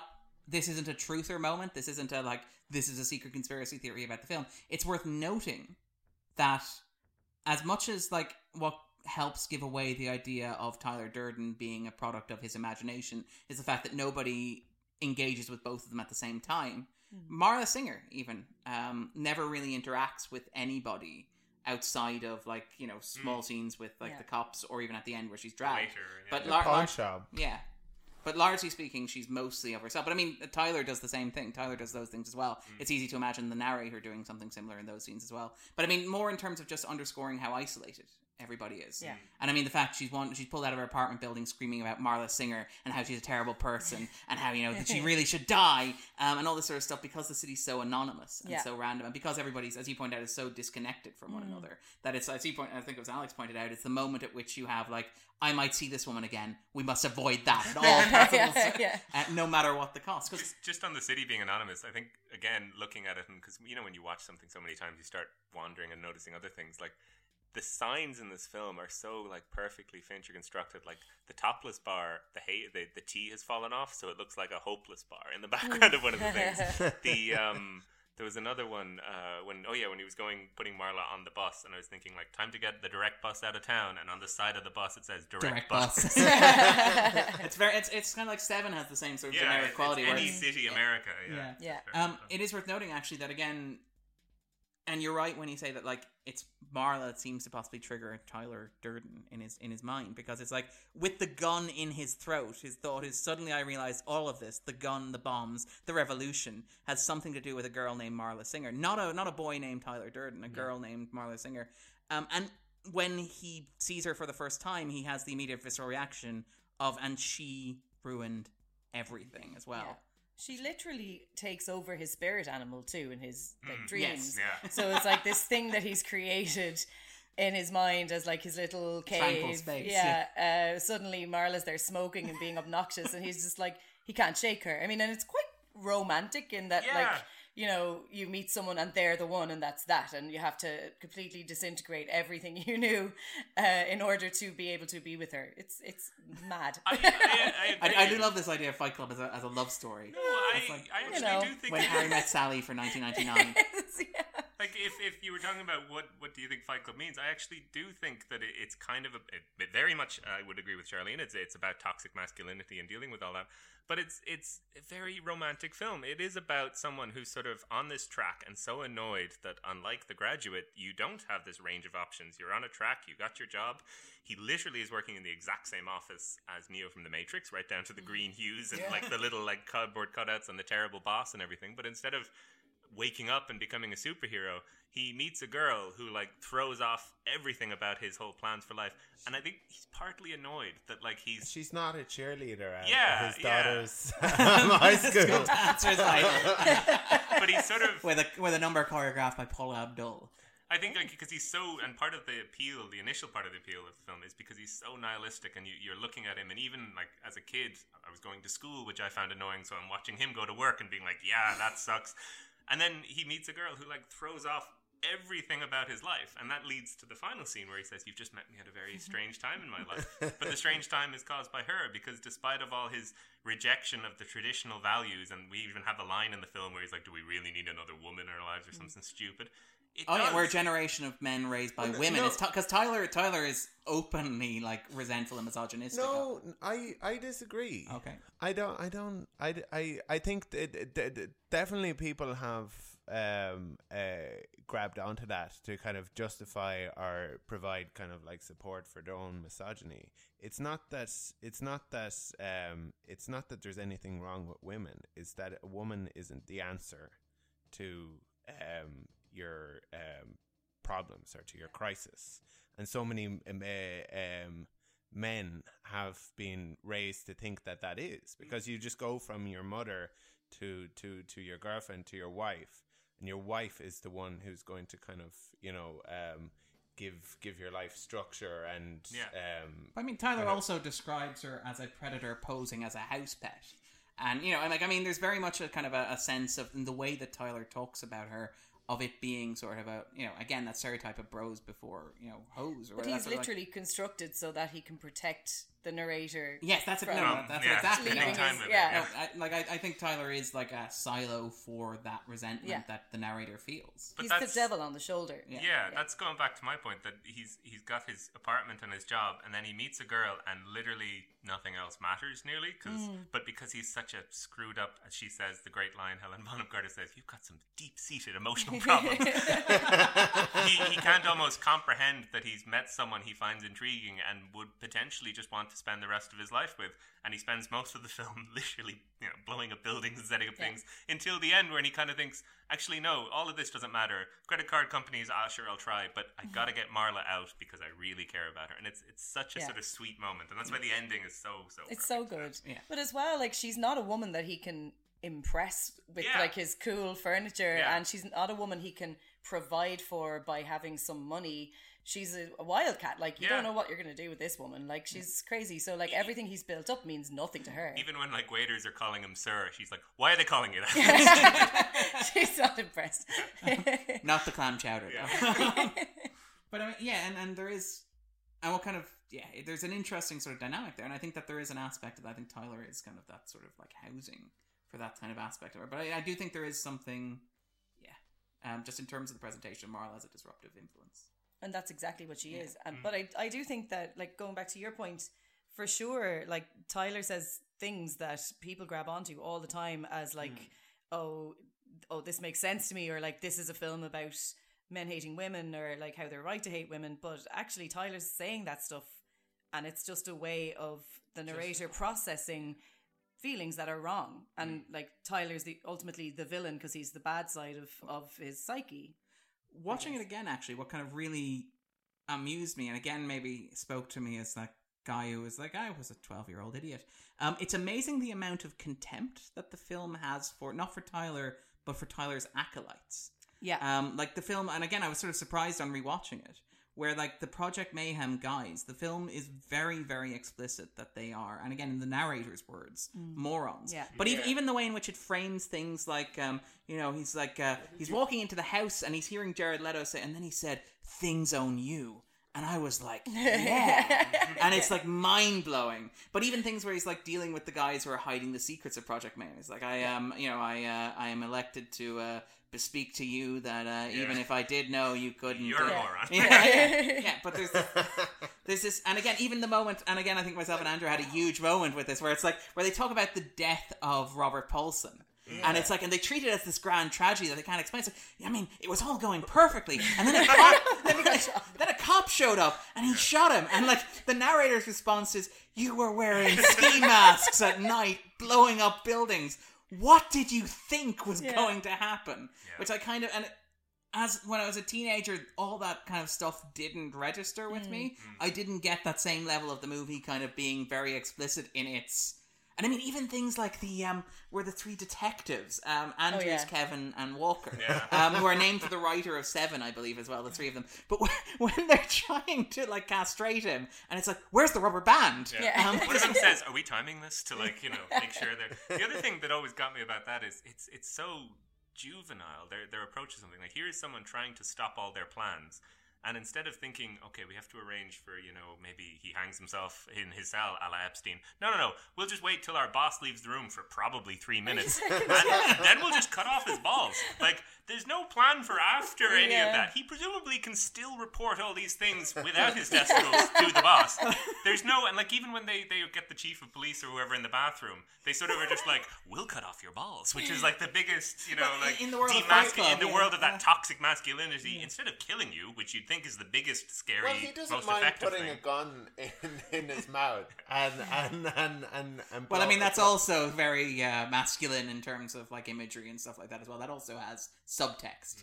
I think what it's getting at is that he he, he it's a gun, And it's in his mouth. and it's a, yeah yeah. That's the Um, subtext. Yeah yeah yeah, with bullets in it. That, that will be propelled fire out using Yeah, gunpowder. Yeah yeah. Um, but I mean, yeah, even in terms of that, again, it's telling that the first group you see him going to is the testicular cancer support group, and there you meet Robert Paulson, who's played by Meatloaf, um, who gets the first credit after the title of the Yeah. movie, which is very surreal. You know that they actually um, for, and again, this is one of those great Hollywood studio stories. They designed a costume for him that would be filled with birdseed. but the costume designer had to design two separate costumes. One with nipples and one without nipples because they weren't sure what the studio would allow. Oh wow. Which is kind of amazing. Because they're boobs. yeah, because they're boobs. Amazing. Yeah. I, I always like the story that apparently Meatloaf, you know, liked the book and, and heard that they were casting. Didn't exactly know which role he was going for, but had apparently just lost like loads of weight and was thinking like, oh. "This is my time." And then he arrives and Fincher's like, "So I'm thinking you're going to play bitch tits Bob," and him sort of being like. Oh, oh, okay, but I've lost all this weight. Not to worry, we got a fat suit. You're, you're just gonna have to wear that. Poor old meatloaf. I mean, Meatloaf talks about how he learned directing from. And again, I don't know how much of this is true. It seems to jar a little bit with Fincher's sort of controlling reputation. But like, according to Meatloaf, he'd be in like he'd visit, you know, he'd be in the editing bay or he'd pop by the editing bay, and Fincher would be like, "So what do you think?" And Meatloaf would be, "Uh, maybe take twenty four or take twenty six. And Fincher would be like, "You're right, take twenty six. It is." That and doesn't sound very Fincher. That doesn't sound very Fincher, but it sounds very Meatloafy. I was gonna say, yeah. I do love the idea of Meatloaf just wandering around offering dispen- sort of dispensing sort of directorial advice. Pretty sure he knows everything anyway. Meatloaf, he, he can do anything. He can do anything, but he won't do that. I like all the other like um, seeing all the other actors playing the space monkeys. You know, Bill Tench from Yes. Hunter. Yeah, I was like, just oh, noticed yeah, it last night. yeah. He's, he's like one of the main ones. Yeah. Yeah. And and Jared Leto explaining the Joker's origin story. He's certainly damaged after that. That's very Oh, I true. remember when I that like that line um, where um, what's his name? Tyler Durden says, um, "We've been raised to believe we'll all be millionaires and movie stars and rock gods, but we won't." And literally, Jared Looks Leto's right Ja- there, looks at Jared which is all of those stars, things. yeah. like, One of the things you're that- the one who actually is made that. it. I mean, that, that's the thing that I really like about the movie, and I think again we're probably going to talk about American or its relationship to American Beauty uh, in a moment. But one of the things that distinguishes it for me from American Beauty is that American Beauty doesn't seem entirely aware of the concept of irony uh, in how it approaches the material, Yeah. whereas Fight Club. Yeah. is layered Yeah. with Yeah. irony. It's Yeah. irony heaped upon irony. Oh, yeah. So you have those scenes about like being, you know, rock movie stars, rock gods, and male models, and it's like Jared Leto's face. But you have even things like the bit where Brad Pitt, Brad Pitt, Yeah, like I know. saying- Brad Pitt, Brad Pitt is standing there on a bus looking at a Gucci advertisement, saying, "Is that what a, you know Could what a real man looks like?" Pitt, like- yeah, There's- but he holds the same pose later on in, the, in the basement. Yeah. It's dramatic irony as well, with Yeah. it, with uh, like um, a bit of um, uh, um, kind of uh, flashback humor. Yes, yeah, yeah, yeah, I yeah. love that. and with yeah. the and with the big uh, cock appearing Yeah. At the very at final the very shot. last shot. Love. Yeah, But even things where the narrator directs the, uh, directly addresses the camera, but even Durden does, and where the film seems to shake Yeah. in a way that you've been conditioned to expect when they talk about the cigar Yeah. sort of humor. Despite being shot on digital, it like Yeah. comes off its film Yeah. reel. which, is, which is really really great. But even things like Fincher constructing, and again, this is the thing where I think this is part of what makes it so difficult to read and so interesting, so compelling, is that it is a parody of kind of the excesses of like materialist commercialist culture. But it is shot, edited, and filmed in a way that look. And again, this is because of Fincher's background. Fincher's like Fincher directed commercials and Fincher Yeah. directed music videos. I was going to say, like, a half a year after, that, not long after this, he made a Heineken commercial with Brad Pitt for the Super Bowl and, like, used the same cinematographer. And it looks like a deleted scene from Fight Club. It's incredible. which is again, and that's the wonderful level of irony, which is like Fight Club talking about how you know you're using media to sell you things you don't need, followed by David Fincher, Brad Pitt, and the cinematographer of Fight Club selling you stuff you don't need. Yeah. There's actually a Tumblr which lists, because Fincher once said that there's a, a Starbucks cup in every single shot of the film, and there's a Tumblr that have gone through every single Wow. shot of the film, What? finding all the Starbucks cups, because they're all the way through it. Fight yeah. Club. Yeah, I don't think it's right about every single shot. I'd say he did that to annoy nerds, Yeah. probably like myself, to go off and try and find them. all. but there are a lot of them. Even That's like what looks interesting. like product placement for stuff like Krispy Kreme donuts, for Mm. example, which is like because they talk about Krispy Kremes being crap in the trash. You got the camera moving through the Krispy Kreme donut pack, and even when they meet Robert Paulson, he's carrying a tray yeah. of Krispy Yeah. Kreme donuts. Well, which- yeah, when when when they're talking about how um, in the future, um, in in in in space, it's all going to be owned by corporations. Yes. which is very prescient. Actually, Yeah, it it's really is. SpaceX. yeah, yeah. Um, but yeah, We've no, just I- accepted it, haven't we? and it's kind of pretty much. yeah, Yeah, and reconciled ourselves to Yeah. it. It makes more sense to think of a, a private company now going into space than Than an Who actual else is government. gonna do it? Yeah. Exactly. Like, Um, but yeah, and again, like, it, but the the wonderful thing is the level of irony that it that kind of the movie has, which allows it to be kind of more interesting, more nuanced, and more complex than something like American Beauty, which doesn't have that layer, and so you you have that sort of like.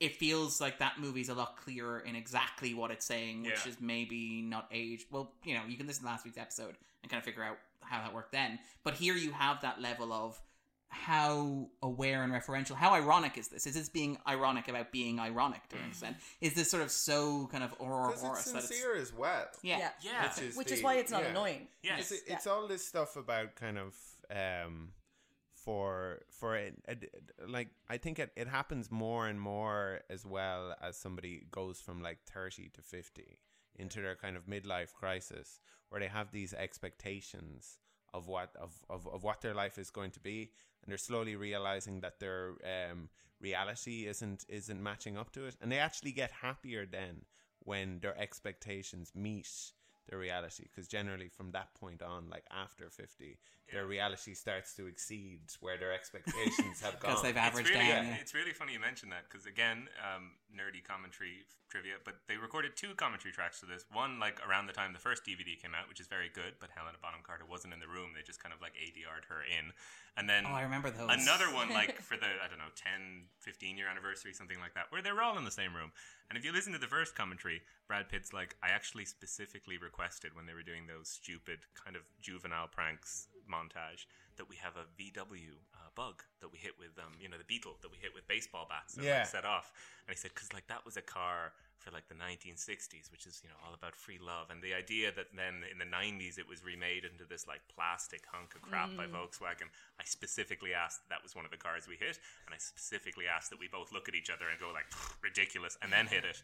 And then in the later commentaries, like I actually take that back. They're they're a really nice car. I, I actually really own like them. And like, he's like, yeah, that was something as the younger guy I didn't like, but now, yeah, it's a pretty good car. And I thought, that's exactly what the film is so good at like doing. It's sort of like Yeah. This is very juvenile, but we also kind of know we're being juvenile about something. Yeah, it's a good point actually. Yeah, um, and I do think as well. There's there is a certain um, thing that I suppose it doesn't explore it in Edward Norton's character particularly, but it's something that's there, and it goes back to what you were saying is that even if you do kind of achieve career success and then you get married and you have children or whatever.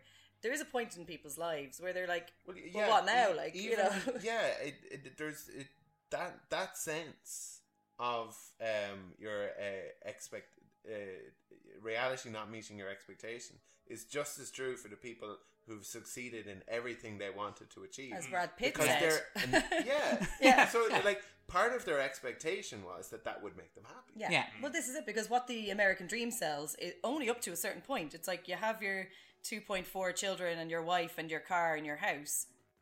And that's, That's all it. you're supposed to want. Yeah. And then you've got 50 years left of your life or 40 years left of your life. Yeah. So Yeah. that's a brick wall that people have to hit. I was What- I was telling the two guys when I arrived this morning. Um, I recently moved into a really nice new apartment, and I was doing it all up. And I've been to IKEA three times this month, and then last night sat down and watched this film where he's like slave to the IKEA nesting incident. And I was like, oh, that, Oh. that stings, yeah. But IKEA's great. It is.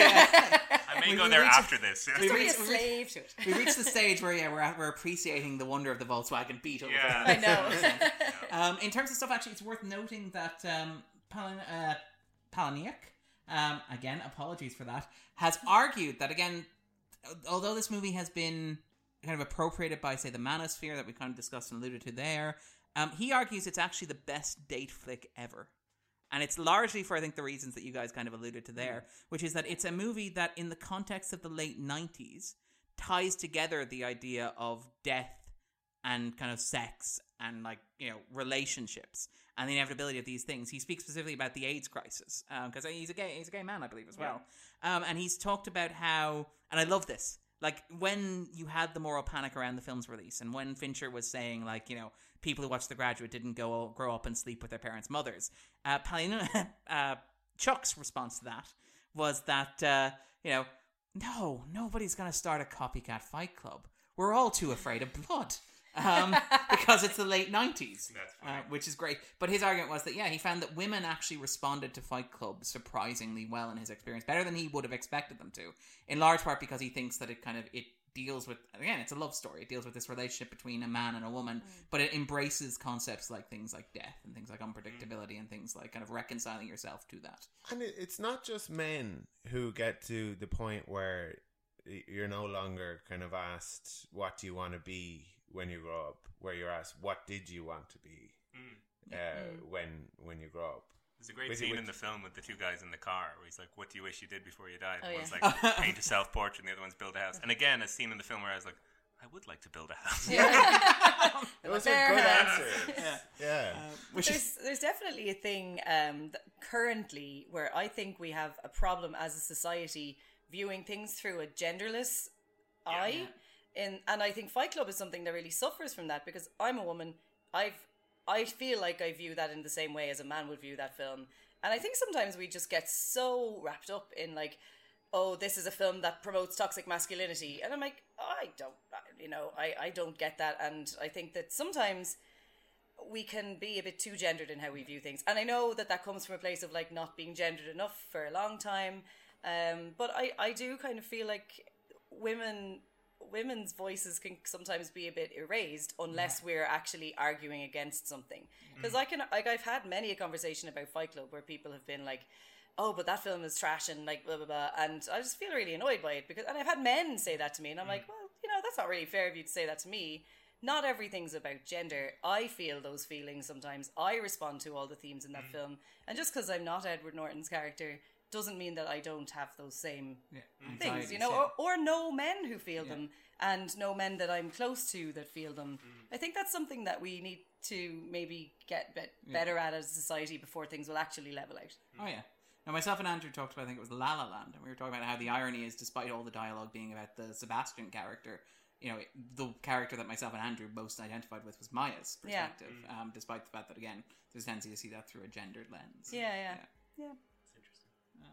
But anyway, sorry. In terms of, of Fight Club, and in terms of, um, it's an interesting film. It kind of it exists again at the late nineties. It's very much a product of the late nineties at a time when yeah, and ironically we've discussed how it's become increasingly relevant and how it's relevant again. But in terms of things like obviously the, the World Trade Center bombings, because it recreates the 1993 uh, World Trade Center bombings with the van parked in the basement. Ironically enough, it would not have been released after 9/11 had happened with the falling skyscrapers. I don't believe. No. Um, but or at least not for a couple of years afterwards. Yeah. Anyway, uh, but it's kind of interesting. One of the things that kind of struck me watching it this time was the scene with Raymond. If you remember Raymond, he's the guy who's working. He's the first human sacrifice. He's the guy who's working at the convenience store, and they Oh, drag him out and they put the gun to his head, and it's like, what are you? What did you want to be? This is because Andrew reminded me that there, and it's like, what do you want to be when you grow up? And it's kind of like, you know, I wanted to be, you know, I want to go to, I wanted to study science. It's like, well, why do you want to study science? It's like, you know, I wanted to be a veterinarian, you know, and it's like, well, why aren't you a veterinarian? It's like, too much, took too much schooling. And Tyler's like, well, you need to go and go to school, and I'm going to check back in six weeks. And if you're not one step closer to being a veterinarian, well, you're going to be dead. Um, and I, Th- th- this is the stuff about the survival rate um, uh, drops to zero. yeah, over a long enough. Time. And I think kind of there some of the um, I feel like uh, early in the movie they're kind of um, uh, satirizing um, some of the kind of uh, people, some of the people in the support groups who are saying, "I no longer fear death." That death is something that we should fear, and w- while we're we're we're we're alive, we should be we we should be. It's it's um I think uh, Chuck Palahniuk has has talked about this about that Heid- Heideggerian thing about living towards death Yeah. that that that realizing that that that that that you're this thing that's going to die, and if you want to be a veterinarian, you need to become a veterinarian like Yeah, now. now because Yeah. time's running out. But I kind of again it. it re- it feels very much like a 90s moment because it's it's a predicated on the idea that the only thing stopping you from accomplishing your dreams is your own apathy. Yeah. Um, like there's no other issue that would have stopped you there. It's well, not for like white men, Yeah, sometimes Yeah. it is. yeah, no, it. this- I mean that that's it. I think this is down to it being a reflection of kind of that sort of like moment, so to speak. Yeah. You know, it's sort of like everything's fine. There are no, you know, we live. America at the, that time thought it lived in a post-racial world. Yeah. You know, after the O.J. Simpson Yeah. thing, things had kind of leveled out. It thought race wasn't really a concern. Women had, you know, kind of equality had been accomplished to a certain extent. You know, third wave feminism was in full swing. So it's like this is uh, this is pretty good. This is about as good as it's ever going to get. The end of history, you know, that sort of thing in the first man. But that idea that you had accomplished something, and like literally the only thing stopping you, in a very literal sense, in the context of this particular film, with the relation between the narrator and Tyler, the only thing stopping you from accomplishing what you want to do or doing something meaningful with your life is you. Uh, which is a very a sentiment that I associate with that era to a certain extent. It's a sequence that's always um, intrigued me because I've often I've often thought about that sequence um, because really what he's being pushed into is if Raymond did decide to go to school, he'd have to pay a hundred grand to do so, and then he would have to pay that back, and then he would be a slave, exactly like the narrator's character. And and it's just sort he of in. doesn't say I couldn't, I couldn't, I couldn't keep paying for it. I don't know that it, that you could go to college and be a veterinarian for convenience store Well- wages in Amer- in America. Well, that's exactly what I'm kind of getting. At, Yeah. that as far as the film's concerned, that's not an issue. It's Again, really it's like it's like Friends. It's like when you watch Friends, and it's like how do they live in those apartments? And it's mm. like that's not an issue. There's even a bit at the end where he hands Helena Bonham Carter a wad of cash, and she's like, "I'm not paying this back." But if you look, they're ones. He's like giving her like thirty bucks maximum. Yeah. And I was like, "That's that's not enough money." Either of you two characters, I, I really think that should have been like a bigger, Yeah. like hundreds. Yeah. That's gas. I always assumed it was like a load of money because he's got a load of money. he just goes in with this wad of thirty dollars. Is this enough for milk? Um, um, What's that? Can Oh, I buy yes, a yeah. house with this? Um, Poor Marla, she doesn't even have enough money. And to she's pay literally that like, back. "I'm not paying this I don't have thirty dollars. Um, and again, getting the direct bus out, and again, the, the Fincher's attention to detail. When she sits down, you can see the shapes rising on the bus that's as well. so scary. It's Yeah, it's- really, it's really really- effective film. It's actually not something I'd noticed before, and I was watching it last night with my husband, and he was like, "Oh, I love this the way you see them all rising," and I was like, "Oh." It's funny because I, I noticed it last night and I made a note, and then I noticed it again when he's running around the lobbies of the building looking for the bomb.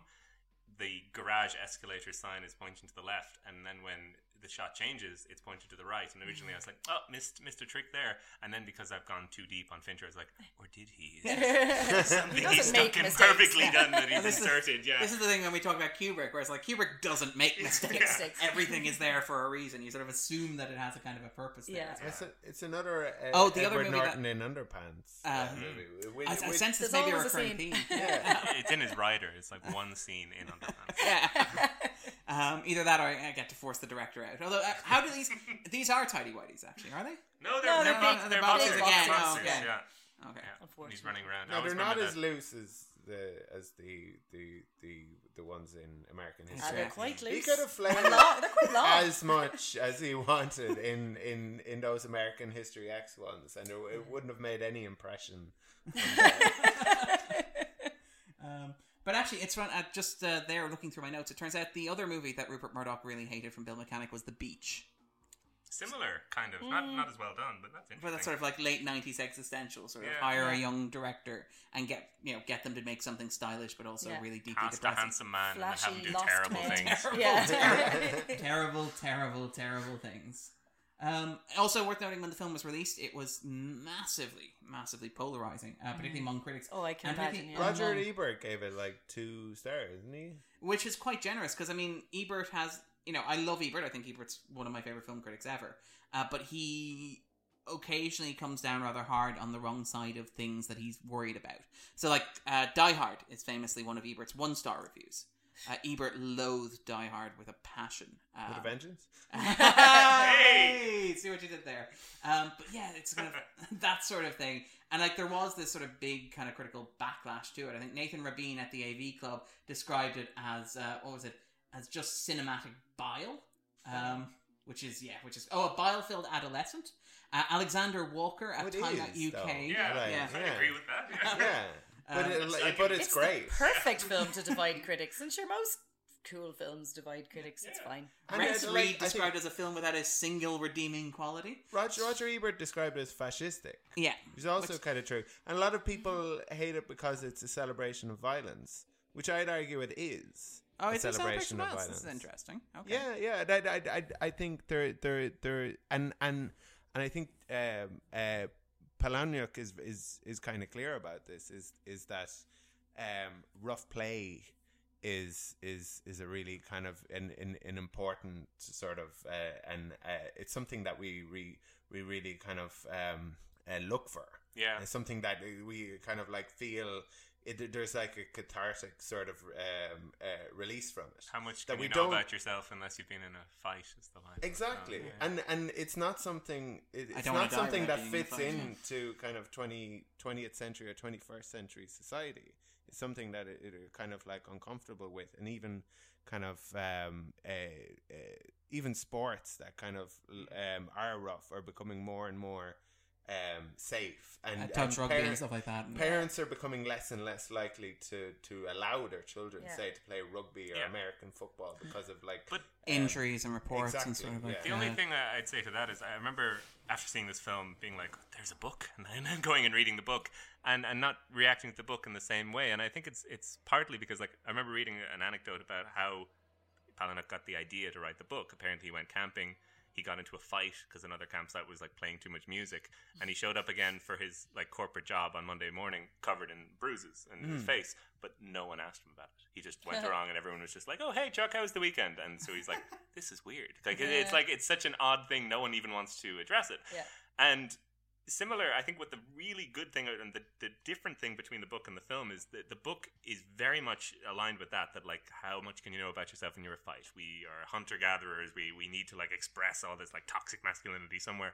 Whereas the film takes all that and just adds a little bit of a satirical edge. He doesn't clock Brad Pitt. He punches him in the ear awkwardly. Yeah. You know, he mm-hmm. there are all these scenes where something slightly happens. It's a little bit funny, and I think that's why David Fincher is the perfect director to do this because he clearly recognized this sense in the book, and there's a lot of Chuck Palahniuk's books that are like this, where you're not quite sure exactly where the dial between nihilism and humor is. Mm. Yeah. Where he kind of does it a little bit better here. It's actually something if you read the Mindhunter book, which is it's like a, a reading a book written by the main character of Mindhunter. It's really arrogant cold and yes. cold, and it's full of like.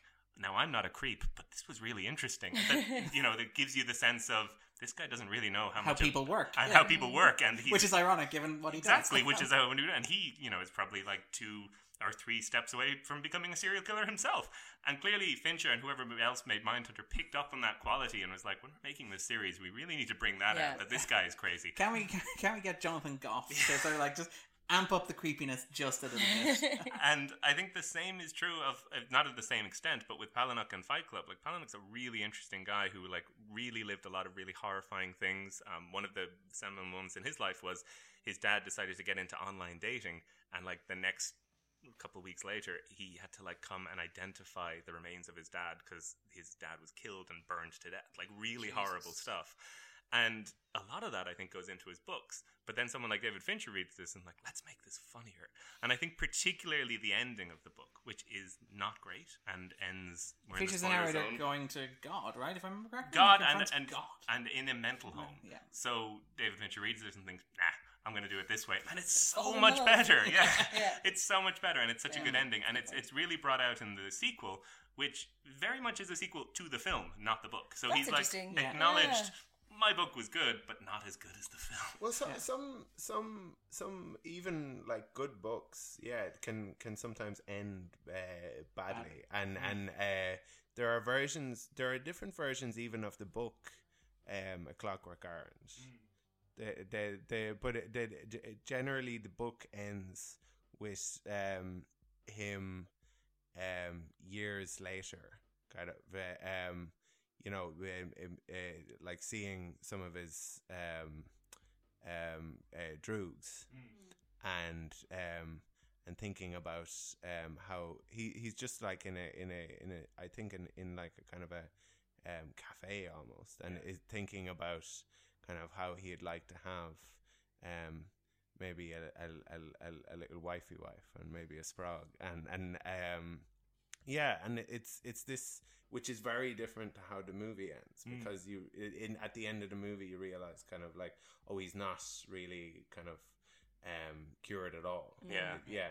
Whereas in the, the in, in, in the book it's very much like uh, kind of he he's he's grown up. Yeah. It's funny Yeah. you should mention that because there's another Palahniuk short story that I read, which is him from his first person perspective, but he's writing about an encounter he had where he was on like I think a roller coaster and it broke down.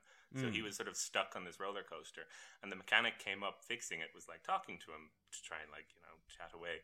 He's like, "So what do you do?" "Oh, I'm a writer." "What did you write?" And he says, "Oh, I wrote Fight Club." And he's like, "The movie?" And the guy's like, "No, no, no, it was a book." And the guy's like, "No, no, no, it's a it's a movie." and they got into this whole thing, and it's interesting because particularly then when he comes to like having to do uh, a, sequel, sequel. I just think, you know what? No, I'm, I'm just gonna yeah, Take do a sequel movie. to the Yeah. movie because yeah, Um, it's working the same way. It is worth noting, actually, just in terms of that the the movie sort of licensing and its kind of legacy, which is fascinating because Fox had no idea how to sell this thing and how to recoup their investment on it. Now, it did go on to sell, I think, like six million DVDs uh, in the ten years following, but at the time, there was a real sense of what the hell have you given us, and Spend what are we gonna- money on it today. It's still making money. yeah. Um, but the thing was, they advertised it during wrestling. Uh, on Mm. television, Mm. which Fincher thought was a huge mistake. Fincher The wanted to s- WWF was the was the most popular show on television. Show on television. Yeah. Set up and brought it home. Thank you, Andrew. Um, but yeah, and also even things like uh, Fincher wanted to go more avant-garde with it, so he wanted to record PSAs with Oh, Edward yeah. Norton and Brad Pitt in them. character, and like show them at cinemas, telling people to turn off their phones. Apparently, the studio's like, no.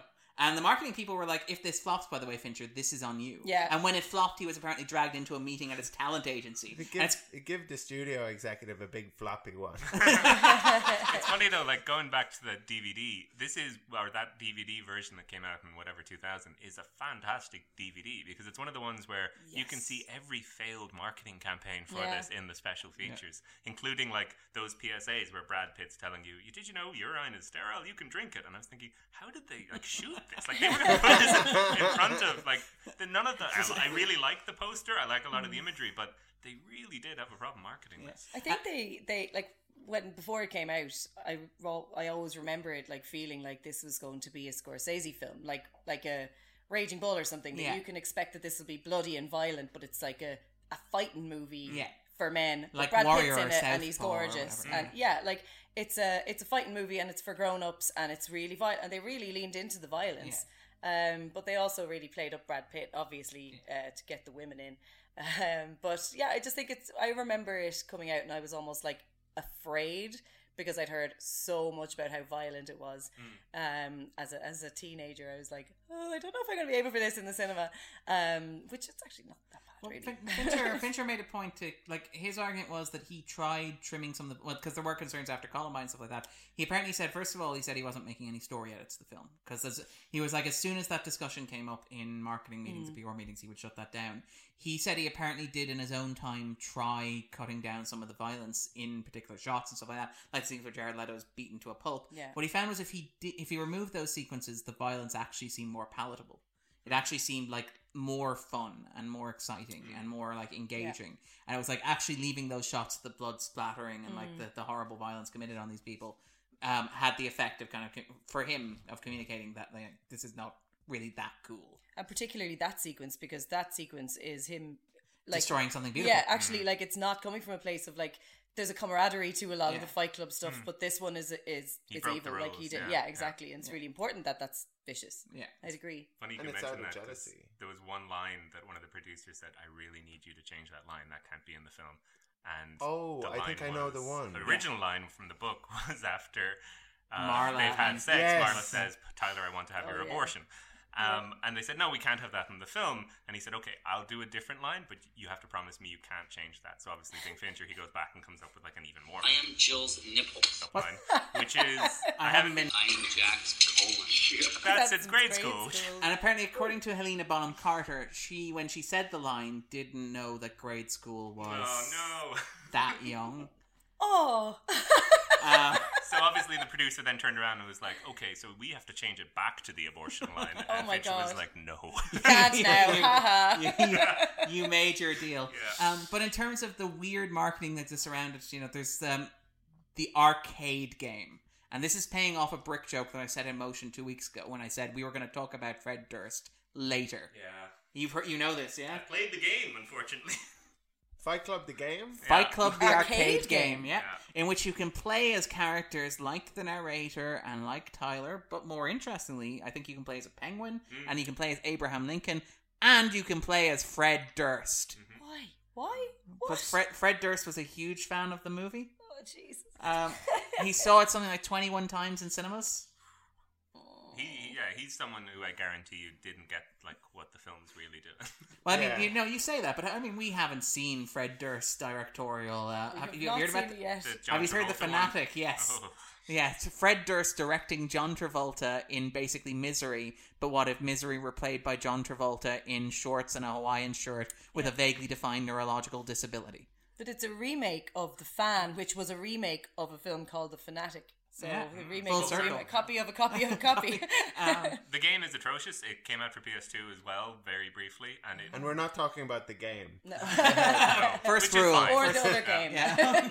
but it was weird because it came out like three or four years after the film. Like a very strange, ti again, eh, totally consistent with the bonkers marketing campaign of Fight You could tell Fox were like, we need to make some money off this. Can we sell the license? But it, again, one of those films like The Sopranos game where it's like fans of The Sopranos wouldn't enjoy this, you know. And who is this for? It's so so Fred different. Durst. Yeah, it's so different to the rest of the film. It's a gigantic ego trip for Fred Durst. Speaking of gigantic, I remember one of the marketing posters like played on the Godzilla riff marketing, um, which had I remember being in Toronto as a kid and getting really excited for Godzilla coming out, which I think was the same year, which seems crazy that I watched Godzilla and then Fight Club immediately afterwards.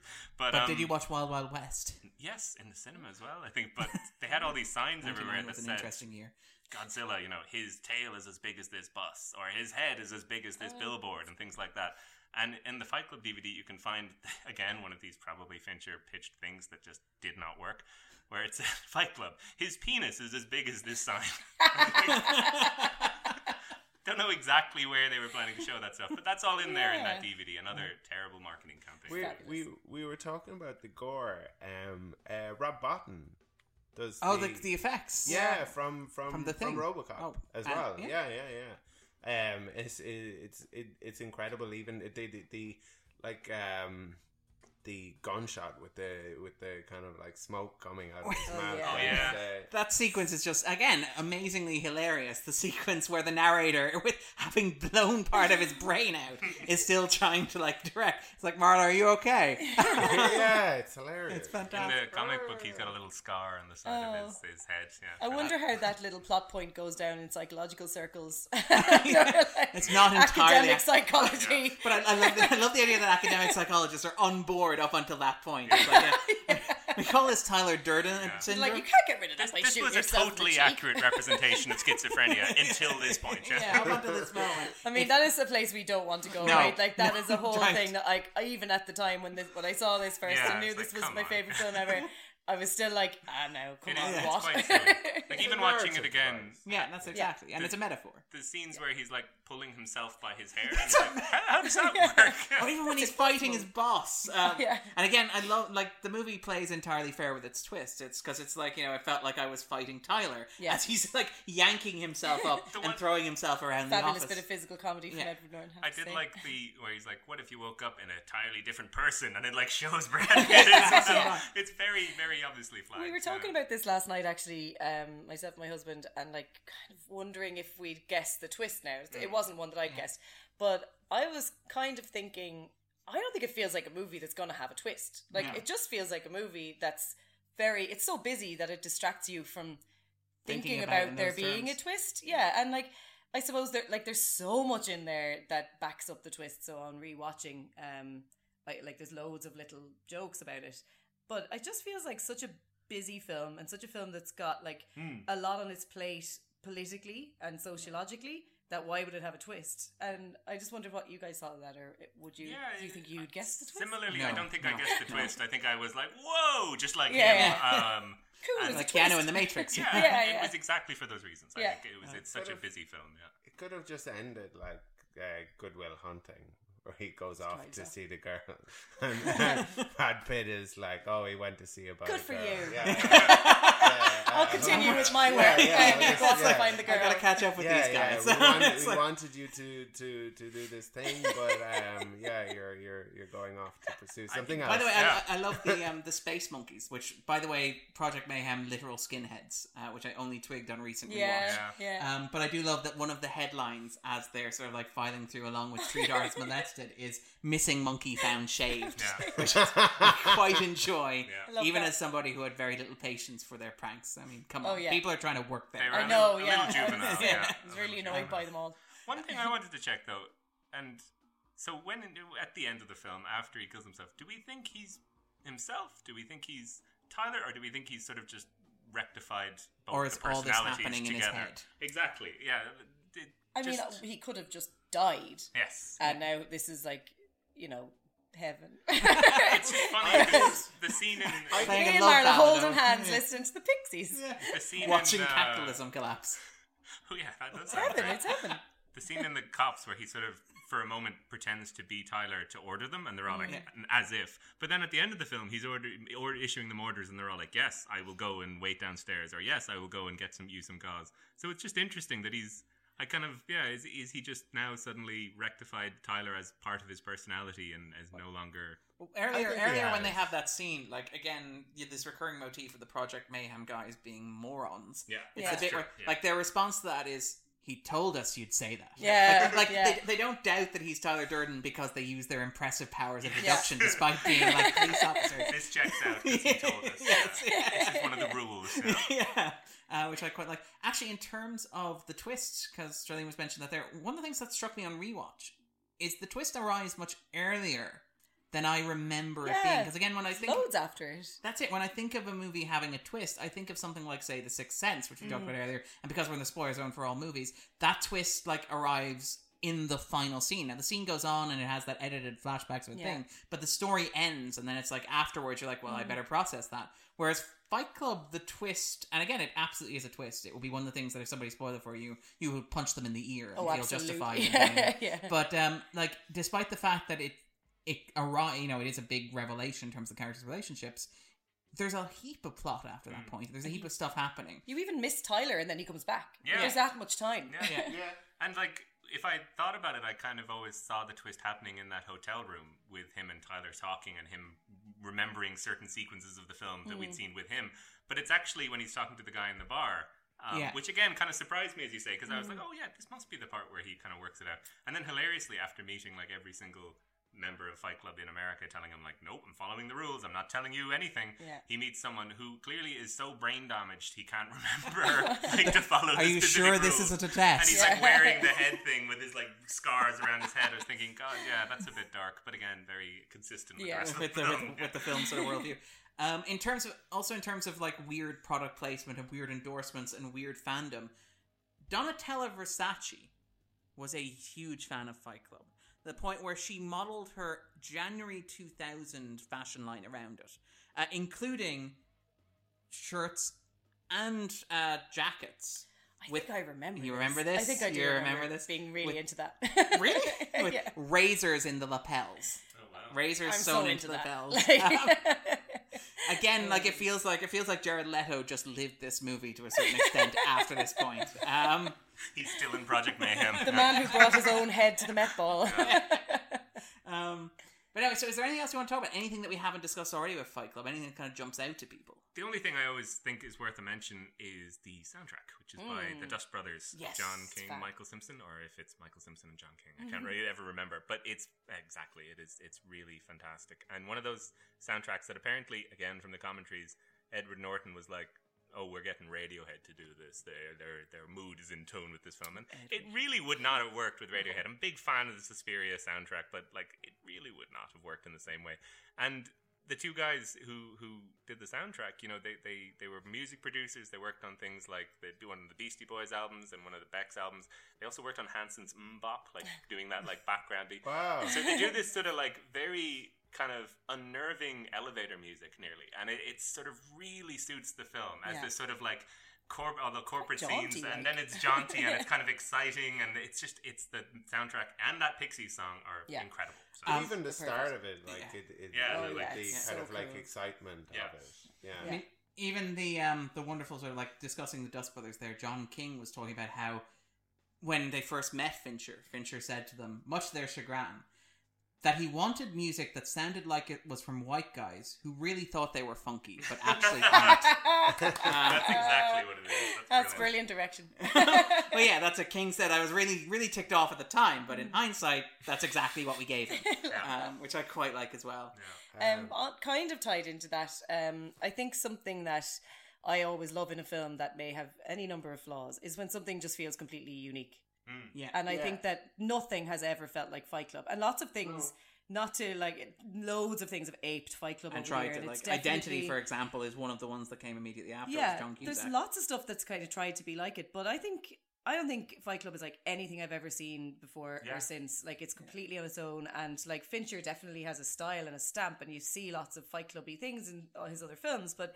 It is a beautiful and unique snowflake, and it really does feel like itself. And I think a lot of that is down to the soundtrack, which is kind of weird. It's a mm. weird soundtrack, mm. like, and it all works really well. It doesn't have like an action movie soundtrack or a comedy soundtrack. It mm. doesn't lean on any jokes. It doesn't lean on things. It's just atmosphere, and it's a weird atmosphere that Yeah. it creates. A quirky sort of an atmosphere that lends itself to it being a comedy in inverted commas because it's Yeah. so weird to use that word. But it, I mean, it's a very funny film. Yeah. But it is it's a unique film, and I think that that's something that would always elevate it for me. Um, in terms of like why it's on the top 250 is that I mean I really appreciate when something just feels like itself and nothing else. I think this is one for that. And the the, the the the amount of incredible scenes, like you were, you were talking about the IKEA um, scene, um, I think. Is that the Or- scene where he looks around the the- apartment and it kind of Yeah, populates the- itself? That was the Cool. first scene I saw in that hotel room, and I was Which like, is "What amazing. this?" Cool. Yeah. Even Yeah. stuff like like the the mid air collision. Oh, is, yeah. Yeah. is Yeah. incredible. It's better than um, Actual disaster movies. Yeah, Like- yeah, yeah. Like movies that should feature good plane crashes Yeah. in them. exactly. and I It's- think that, that it's- like that's a good example of because it focuses on his perspective. Mm. It's not the necessarily the plane blowing up. It's literally his sort of slightly surprised face, just going, great like, face. "Oh, the plane's exploding," and that's I, what's Yeah. so I love his funny about response to that is that like life insurance pays triple if you die in a Yeah. business trip. Literally Ignoring the question of said, "Is that true?" ignoring the question of like where the money would go. Yeah. yeah, yeah, yeah. and the the um his apartment exploding as well. That whole Mm. kind of Oh, the bit where it's like Yeah. littered with there, the floor outside is littered with the remains of his IKEA bought furniture. Is it? And he's No, no, embarrassed but- that he only has condiments in his fridge. Oh yeah, I love that. But even yeah, that sequence where you see the gas, gas light cooker, and yeah, Yeah, yeah, that's yeah. so cool. It's I mean the cool. the whole thing, even the opening shot that goes from the synapses, you know, out Yeah. through the through his skin and his Brilliant. pores, uh, down to the gun, and then sort of becomes an actual shot of Ed Norton Yeah. with a gun in his mouth. and Which it's, again, it's the it's the thing of I am I am Jack's uh, synapses. It's Yeah. firing. Yeah, yeah. yeah. It's like, um, and that was, you know, X Men would do something very similar. I imagine the X Men opening sequence owes a significant debt That's to Fight true, Club. yeah. Um, and again, another Fox movie But as that's well. that's yeah. speaking as a Fox movie, that's the money on screen. That's the difference between making the sixty million dollar And version the three this million. and the Exactly, three the million. three- You have scenes where instead of just shooting himself, I'm going to do slow mo and I'm going to take Titanic breath effects and repurpose them for this particular scene, so the smoke coming out of his mouth, and spend probably half a million dollars on three seconds of film, and it's all on screen, and it looks incredible. It Yeah. looks really good. Yeah. It really does. All right. So, is there anything else you want to talk about? Anything that we haven't discussed already in the context of Fight Club? I Anything was going to ask people who they would fight. If you could fight just one person. you could fight just one person. A celebrity, historical but figure? I don't know if I have an answer. I mean, obviously you do. Fred Durst. yeah. Oh, oh, oh, oh. Fred Durst. Fred Dar- Durst. is Darren- right. Durst. Darren, Darren, Darren looks hurt that I that I chose him. You should feel honoured. I I think I I would be hurt after you chose me anyway. It's funny You because would both be hurt, Darren. in the film, it's sort of both their answers. One's implied that it's almost like for political reasons I would fight that person, whereas Tyler's answer of Abraham Lincoln is more like I'd like to fight got- someone that tall. he's You got know, it's nothing reach. to do with Yeah. yeah, Skinny his- guys fight to a burger. Yeah, yeah. well, I think they're they're all sort of like the, the, the strangest answer is is Gandhi. I love Gandhi. I think Yeah, that's a very Gandhi's clever answer. Yeah, Yeah. because I like fighting William Shatner, fighting um, Shatner's uh, also fun because you can imagine with that, and again, listeners Oh, yeah, can't yeah, see, but but, the- with but the the- double fisted punch. But that, that's why it makes sense in terms of a fight. Yeah. Like our our with Lincoln, because Lincoln was like like famous as being the uh, the post uh, splitter, like be, they, Yeah. for for his incredible strength. Oh. Um and um, I love that Andrew actually thought about this. Yeah, yeah, yeah, exactly. yeah, yeah. But um, it- Shatner's interesting going back to what you were making the point about earlier about like father figures and people, latchkey children Yeah. watching Star Trek. I mean, Yeah. he Yeah. literally wants to fight his father then If potentially. that's the case, yeah. If Shatner was his father Sort figure. of growing up in syndication, Yeah. watching that over and over again. Gilligan, I want to fight. Gilligan. that doesn't sound quite as tough. I'm going to fight Bosco. That's my answer. I think my favorite scene of the film is when they're starting fights with like random people, and one Oh, of them's yeah. like the priest. and Yes. the way that's shot and Who everything. shows it's like up a in lo- cartoon. loads more scenes later. He's one of the great. space monkeys. Do you know? Great. Do you know who that is? That's Oh. Matt Winston, whose name you probably don't know. Um, but he's the son of Stan Winston, the makeup effects artist. Wow, Oh, that's Yeah, it's a amazing. Small world. Fab. Small world, Hollywood. That's a, it's a very small town. It is literally a very small, small town. Uh, but again, I, and again, I love the little detail of how hard it is to start a fight with somebody in the modern world. Yeah. Yeah. Um, which again feels like you know I can They imagine try to avoid it. Yeah. well, yeah. the scene of, of Meatloaf chasing a guy on a bike. yeah. When you have Nobody's to gonna lose as well. that. yeah. It's, Yeah. it's not like you can like pick a fight with someone, beat the crap out of them while they're saying, "Take my money, anything." Yeah. Please Um, make yeah, stop. No, they have to fight back. That's a really interesting little quest. I'm Yeah. not advocating that anyone goes goes out It's and your do it. homework. Listen. Listen, Yeah, listen. No, said for legal for legal purposes, challenge. this is not. We disavow. disavow. Um, That's what they do gonna at the get movie as well. They have a little warning at the beginning. yeah, or at the end. Yeah. Uh, do not take any of this seriously. seriously. That was the point of the PSA that Brad Pitt and Edward Norton did. Um, Oh, all right. Um, so, uh, unless there's anything else anybody wants to talk about, anything else that's sort of jumping out at people. I people? suppose just quickly there was uh, um, plenty of inappropriate smoking. Oh, yes, was at the office. Her, Oh, her smoking in, in the emph- emphysema or, support um, group. Yeah, support Yeah, group. it's Smoking great doesn't joke, go great over at joke. all. and your, your, your man's like, "What? You you can't smoke in here."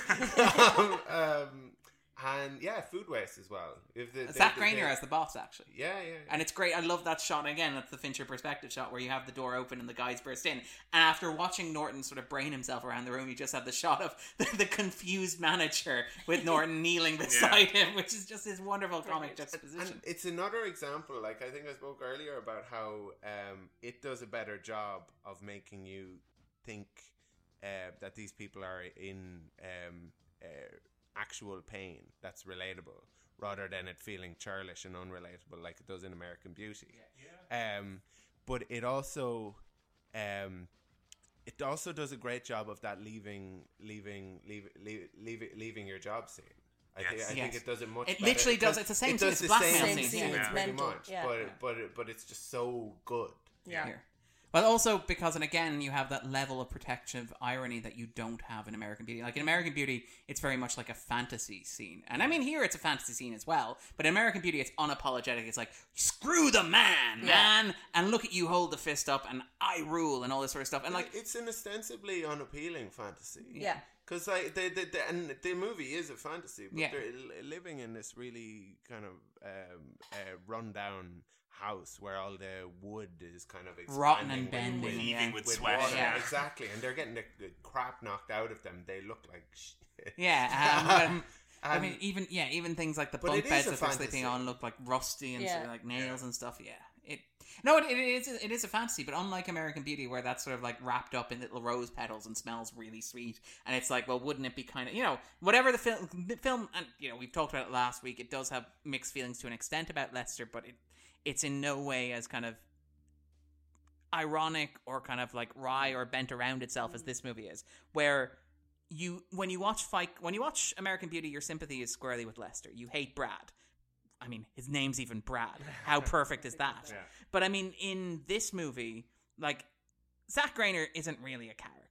But because you have watched the narrator do what he's done and how surreal and how strange and how horrific it looks, when you know, when you're watching that scene and you're looking at Zach Grenier's horrified reaction to what's happening, you're like, I can understand hmm. why that person would react in that situation in the way that he has. And I think you need the odd character like that in this film because it's so surreal, and you do need someone normal every now and again. Because Yeah. for Yeah. so much of the film, it's actually Marla who is herself. And no, she's quite She's extraordinary. normal, yeah. yeah. and to have every now and again a character like the the older cop at the end, or like his boss, just sort of be like, "What? What's going on?" Like, look at like, "What are you doing?" That frames everything else in the film very, very well. And that and acting it, is well done. it's yeah because it, it's a sort of it is this kind of um, reaction against um, kind of working jobs we hate so that we can buy I am Jack's raging bile duct. Don't need Mm. Yeah. but it's also he's lost his mind Yes, he's, Yeah, complete- he's exactly, yeah. completely Yeah. lost Yeah. his Yeah. mind. Some Um, of what he's saying makes sense, but a lot of it does not. this is not how you should go about this. yeah, maybe maybe see a therapist. Um, the only other thing I'd mentioned before is is the ending because we're at the ending of the Yeah. podcast. But it is one of my I would put that in my top ten endings. Really? Certainly, Yeah. I, I can't Agreed. get enough of this ending. I think a film that uses an incredible song like that Pixie song and film that uses that ends in such a sort of like perfect way, but also so many questions and Mm. it's just it's like the graduate. Yes, it's, it's such a perfect. It's, and it would again be up there with the graduate Yeah. in terms of. But it is actually exactly like the ending of The Graduate Yeah. in that way that like they've made this work. and it's over now. We'll Yeah. see. It's uh, well, I mean, obviously we know from the sequel, but like it's not like everything is sorted for them now, and they're Yeah. just going to leave that building and go build houses. Business somewhere. will be dead. Yeah, but uh, so much of it is about him like trying to stop the explosions. That of course it's such a funny thing to just be like, "There's no point. Let's just, Yeah, let's yeah, just watch them." It's gonna be cool. Res- resign myself to the fact that I can make no difference in the world, Yeah. basically. Yeah, except Um, he's holding someone's hand. This Yeah, time. I know, a real that's- that's person. sweet. That's, Yeah. that's It it. is That's the level of sort of like connectivity. And again, it's it's that '90s idea of the world is like huge and vast, and all these forces are at play that are difficult to properly wrap your head around. Just find someone to hold the That's it. hand. Yeah. If you can, if you can find one person and connect to that person, you know. Charlene, how do you think how do you think Ed Norton does when he's playing Brad Pitt? Because I that, that Oh, was the during one- those sequences, That was the one part of the movie I didn't find him convincing. It. Like like you know in you know in Face Off when Andrew, Cage you- is playing you play Travolta, Brad Pitt. You play and Brad Pitt. Travolta is playing. Uh, is Oh, playing yeah, yeah, Cage. yeah. And it- it- yeah. Um, but yeah, how, what what did what did what did what did you think of? Um, I think it's interesting because he's not playing Ty- like Tyler Durden like Brad Pitt plays Tyler Durden because No. he is the he is what ugh, he is what Edward Norton's psyche thinks Tyler Durden should be, but actual Tyler Durden's just like boring old narrator who's like just gone off on one and people are listening to him for some reason. But like he's playing him as himself. Now we never get to see the narrator be a normal guy. So like I presume he's probably a bit less Neurotic. or yeah, like I'm sure there was some point in his life where he was a little bit more I in used to be nice. Yeah, yeah, I think he was like a normal guy, your typical Edward Norton, whatever. I don't know if he's ever played normal guy. Um, Leaves may- grass, maybe in uh, or um, Keeping the faith. Pe- People versus Larry Flynt. Flynt. Flynt. Close. Close as we're gonna get he at it, was yeah. uh, he was quite normal. So like I think the version of Tyler Durden that Edward Norton's Italian playing job. is not the cool right, Tyler Durden yeah. that Brad Pitt's playing because that's the perfection. That's hmm. what he, he. That's what he would Makes like to sense be. then, Even yeah. in the flashbacks where he's like imagining Giving the himself. speech, giving those speeches. But imagining having sex with Marla, he looks like confused, like Yeah, wow, it's this like, happening. oh, she and then has like sex with even me. when she mentions later on, like, oh, you're incredible in bed. He again is like, am I? Like, wow. Uh, actually, it's, it's worth noting, and, and again, one of the things, again, the level of irony that exists in the movie and why it just works. imagine that you're Brad Pitt Yeah, when having sex secret. with somebody. That's- And that's- that- you that's- don't do that? I, I often wonder, like, does he is he actually imagining Brad Pitt's face Yeah. on his own body and in better clothes, or Yeah. like I? It, it's interesting. Is it actually Brad Pitt in this man's Oh, mind? Um, and again, Because Brad Pitt exists because Seven Years in Tibet is on Yeah, in the uh, cinema. Yeah, that's Oh, a yeah, great did he theory. like- That's a great theory. what he was watching on the plane on his way home before blowing up his apartment just happened to be Meet Joe Black, and he was like, "If I want," because again, like, that's the thing that I really love about the kind of movies like level of irony is this idea that you know, you know, it's like, well, tch, look at those pathetic male ideals up there with Yeah. the Gucci advertisements, but the narrator's shadow self is constructed exactly to Pitt, yeah. conform to that. Exactly. So for like all that he talks about, all you know, this sort of like juvenile sort of, I want to bring down the system, I want to you know destroy society's expectations. He's like, I also really want to indulge in them. I'd really um, like to be Brad Pitt. I would really like to. yeah. yeah. Well, it's funny. What if I could be both Brad Pitt and destroy the It's system? just Yeah. a new version of IKEA furniture. He's looking like, yeah, I really want that. That looks, looks great. Yeah. Brad Pitt, but like dressed a bit alternative. Yeah, So. and with you know, I, I haven't seen. He doesn't show a lot of skin in Seven Years in Tibet, so I'll just craft like the Gucci body onto him. Yeah. exactly. It's funny how much like a kind of a corporation Project Mayhem starts. Um, With the little folders Yeah, and the maps and the arrows. hilarious. Yeah. Well, because they all work for corporations, so they all have that Yeah. mindset. Even when it says when he quits, we now have corporate sponsorship. Yeah, yeah, Yeah. exactly. There we go. Yeah. And again, that's that's the irony of it. And again, that idea of like when you're just because again, I think one of the most interesting criticisms that I read of the movie, and one of the most well, actually, a defense of the movie. And again, it's from it's from a woman writer. I'll see if I can gra- grab her name here. But she was talking about how yeah, she doesn't like how it's sort of been assumed how you have that sort of gender assumption that you have about like people who like Fight Club are always men. Rebecca Renner's her name. Um, I'll include the link in the show notes. But she said that like one of the great things about Fight Club as a satire is that you have these men who have recognized a problem, and the problem is capitalism and materialism. And what they have simply done is they have constructed their own replica system on top of that in order to dismantle. it. So like so they've they've adopted this idea of the Gucci underwear model as their logo. They've Yeah. adopted this idea of as Andrew pointed out these little plans and folders and sort of like compartmentalization. The real and world organi- is just another version of the Matrix, and it's yeah, yeah, that's exactly. It keep- Yeah. keeps going, and like this sort of like sick. And again, that that's what I think distinguishes this from other movies about the same stuff around the same time. Actually, Yeah.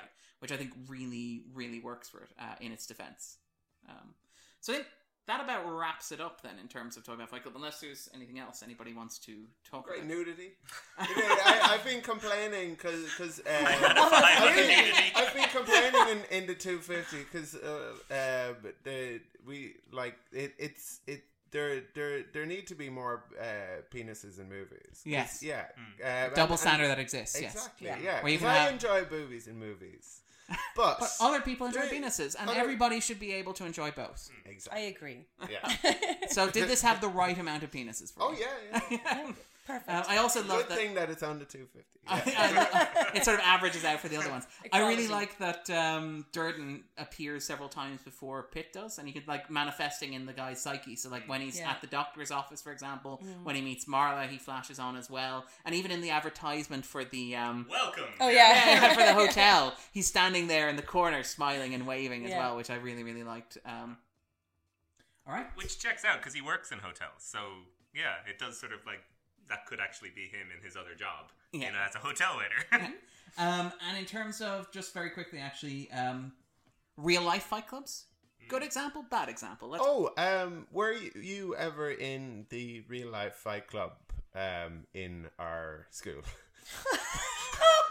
well, that came out of nowhere. Someone create a fight we club in went your school. to school. We did, we went to the same together, yeah. School. Yeah, yeah. There was a fight club in Ballisodare. there was, yeah. there was a fight club in my all boy boys school as well Yeah, for yeah. a time after I this. had I had one fight. Charlene is just. Was there a 'Cause fight it- club in your I school? mean, I wouldn't have been invited because I'm a girl and also I'm terrified of pain. But um, I'd never heard of a fight club in my school. But I'm going to ask around now because I'm curious.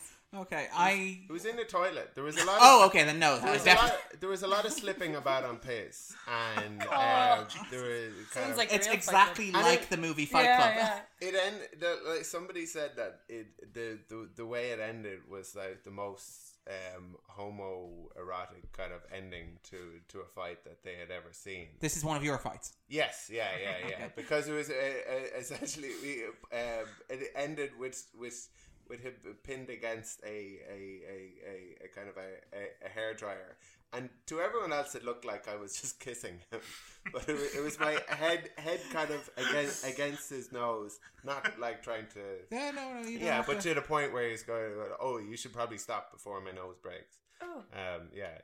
I But, did not um, participate. You did I- not I did not participate. You would have been very good. Thank you, Um, Andrew. Yeah, yeah. I think our fight club was saved by the fact again none of us actually we you know the, the idiots who ran it were like very much this is great and then when it came time to like inflicting pain on each other it was like oh this this really hurts actually Yeah, yeah. um, but then jackass i think became popular Oh, immediately yeah. afterwards Yeah. and it turned We into a a, lot of that jackass thing well. which was a lot more like I did every stupid teenager thing. Yeah.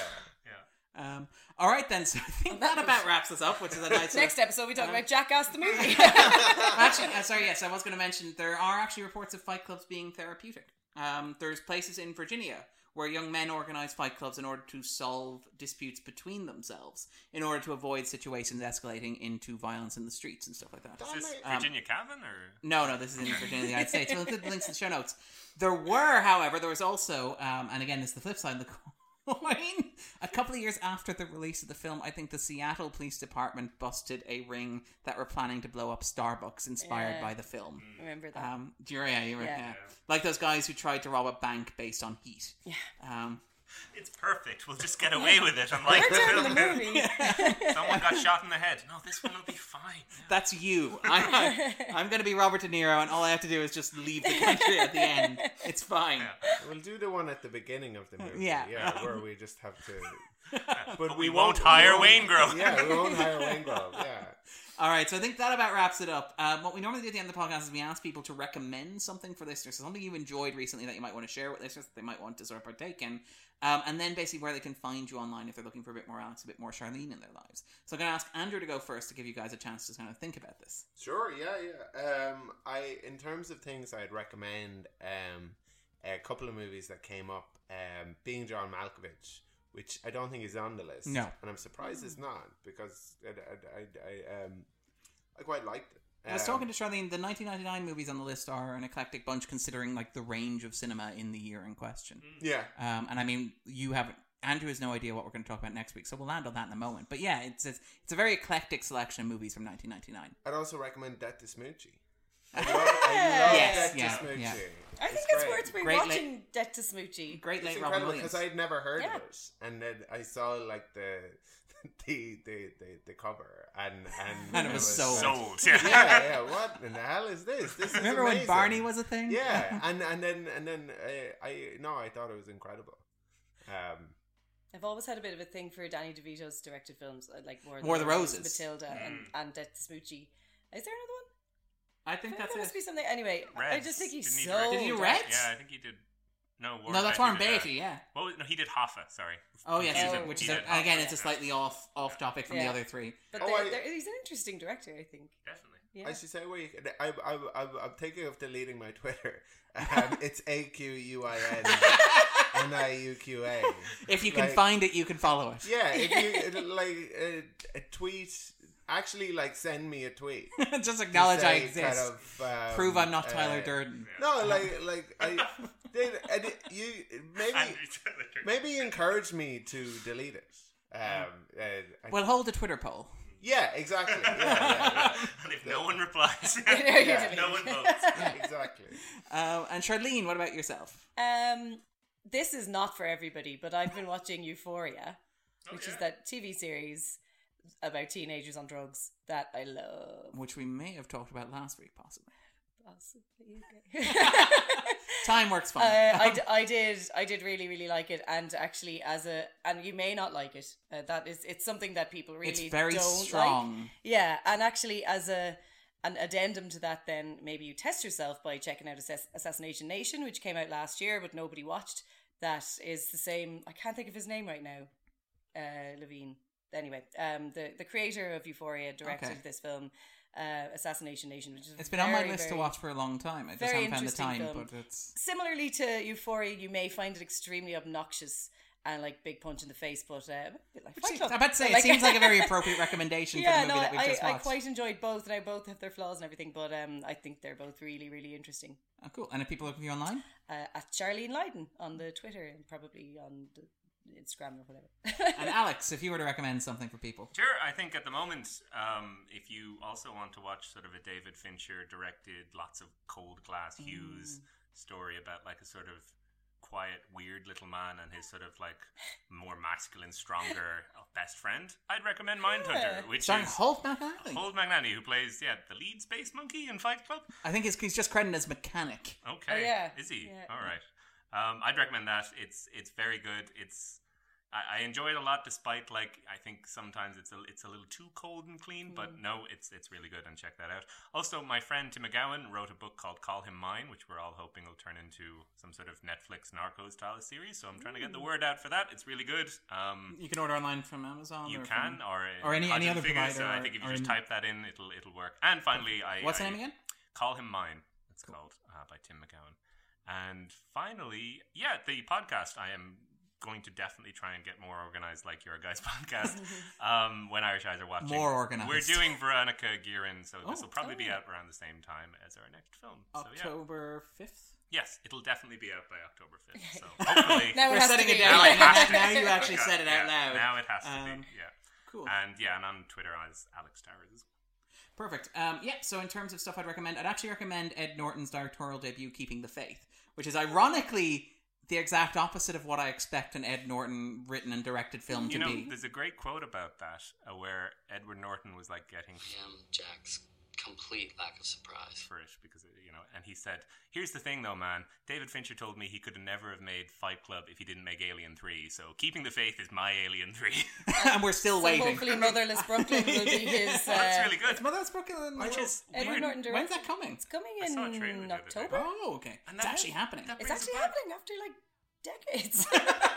Thom banging Yorke on about this. is doing music for it, so he finally got Radiohead. Radiohead. Everybody has a happy, happy ending. Uh, Fabulous. didn't, didn't didn't they use like a cover of Creep for uh, the Social Network? Yes. Yeah. Oh, yeah, yeah. they did for the for the trailer of it. And again, that's again one of Fincher's big legacies in terms of entertainment. And because we're not going to talk about the social network, it's that cutting of slow, ironic music to a trailer. I mean, he does it really well with the Girls Dragula 2, which is probably one of my favorite teasers ever. Which is just a camera moving down a driveway. Ever So had good. breakfast in a hotel? So you might have heard every Nouvelle Vague Yeah, version of like. Uh, I actually saw Trent Reznor's doing the new Pixar film. I was like, whoa, that is. Is it yeah. Soul or is it? cool. Uh, He's doing Soul, yeah. He's doing. Oh, Trent wow. Reznor is doing Right. Soul. Starring Tina Fey and Jamie Foxx. Yeah, yeah. Interesting. Very interesting. Okay. All right, uh, we'll be back next week uh, where we'll be continuing our summer of '99. We're almost at the end of it, almost there with a late new entry, and Andrew's looking at me like he's completely confused. oh, and it's has no- great. Like like the um, yeah, it's great. very, very convinced. It's like your own Project Mayhem. It's gradually spiraled out of control. Yeah. We don't question it. First rule of, of the 250. We'll be discussing the legend of 1900. Tim Roth. Yeah, I like that you. Do you guys know what that is? Yeah. Yeah, I've seen that. Amazing. Barely, but I worked in Xtra-vision, so like this is why. It's Amazing. in the 250. That just the made top the 250. Yeah, top 250 just oh, made the. Wow.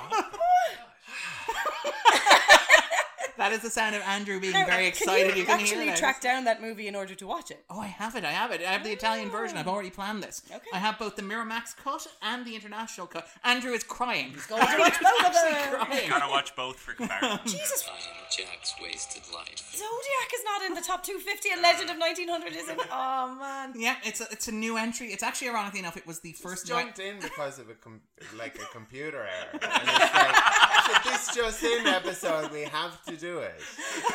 Well, no, it's also because we're doing. Was 19, it? it's also because we're doing 1999. And it was technically released in Hong Kong in 1999. It was released in America in October 1999, Oh, yeah, two but it weeks wasn't after this. released in Italy. No, 99 years after it was actually. Uh, yeah. Perfect. perfect timing. Yeah. So yeah, so we'll be back next week discussing Tim So Roth. it's always been on the 250 then, yeah? Yeah? So it's no danger of Maybe it'll jumping be gone out. by like. next week. Try to just prolong this um, yeah. project. Yeah. Oh, well, look, hey, it, This and, is our gift to the listeners. and Andrew will be especially thrilled to hear that it's directed by uh, Giuseppe Tornatore, who directed Cinema Paradiso. Oh, great. Yeah, good. I, I think I enjoyed it. You really did. I, I think you've accused me of ruining ruining it for you. um, so yeah, we'll be back next week talking about uh, the legend of 1900. Bye. Bye. Bye.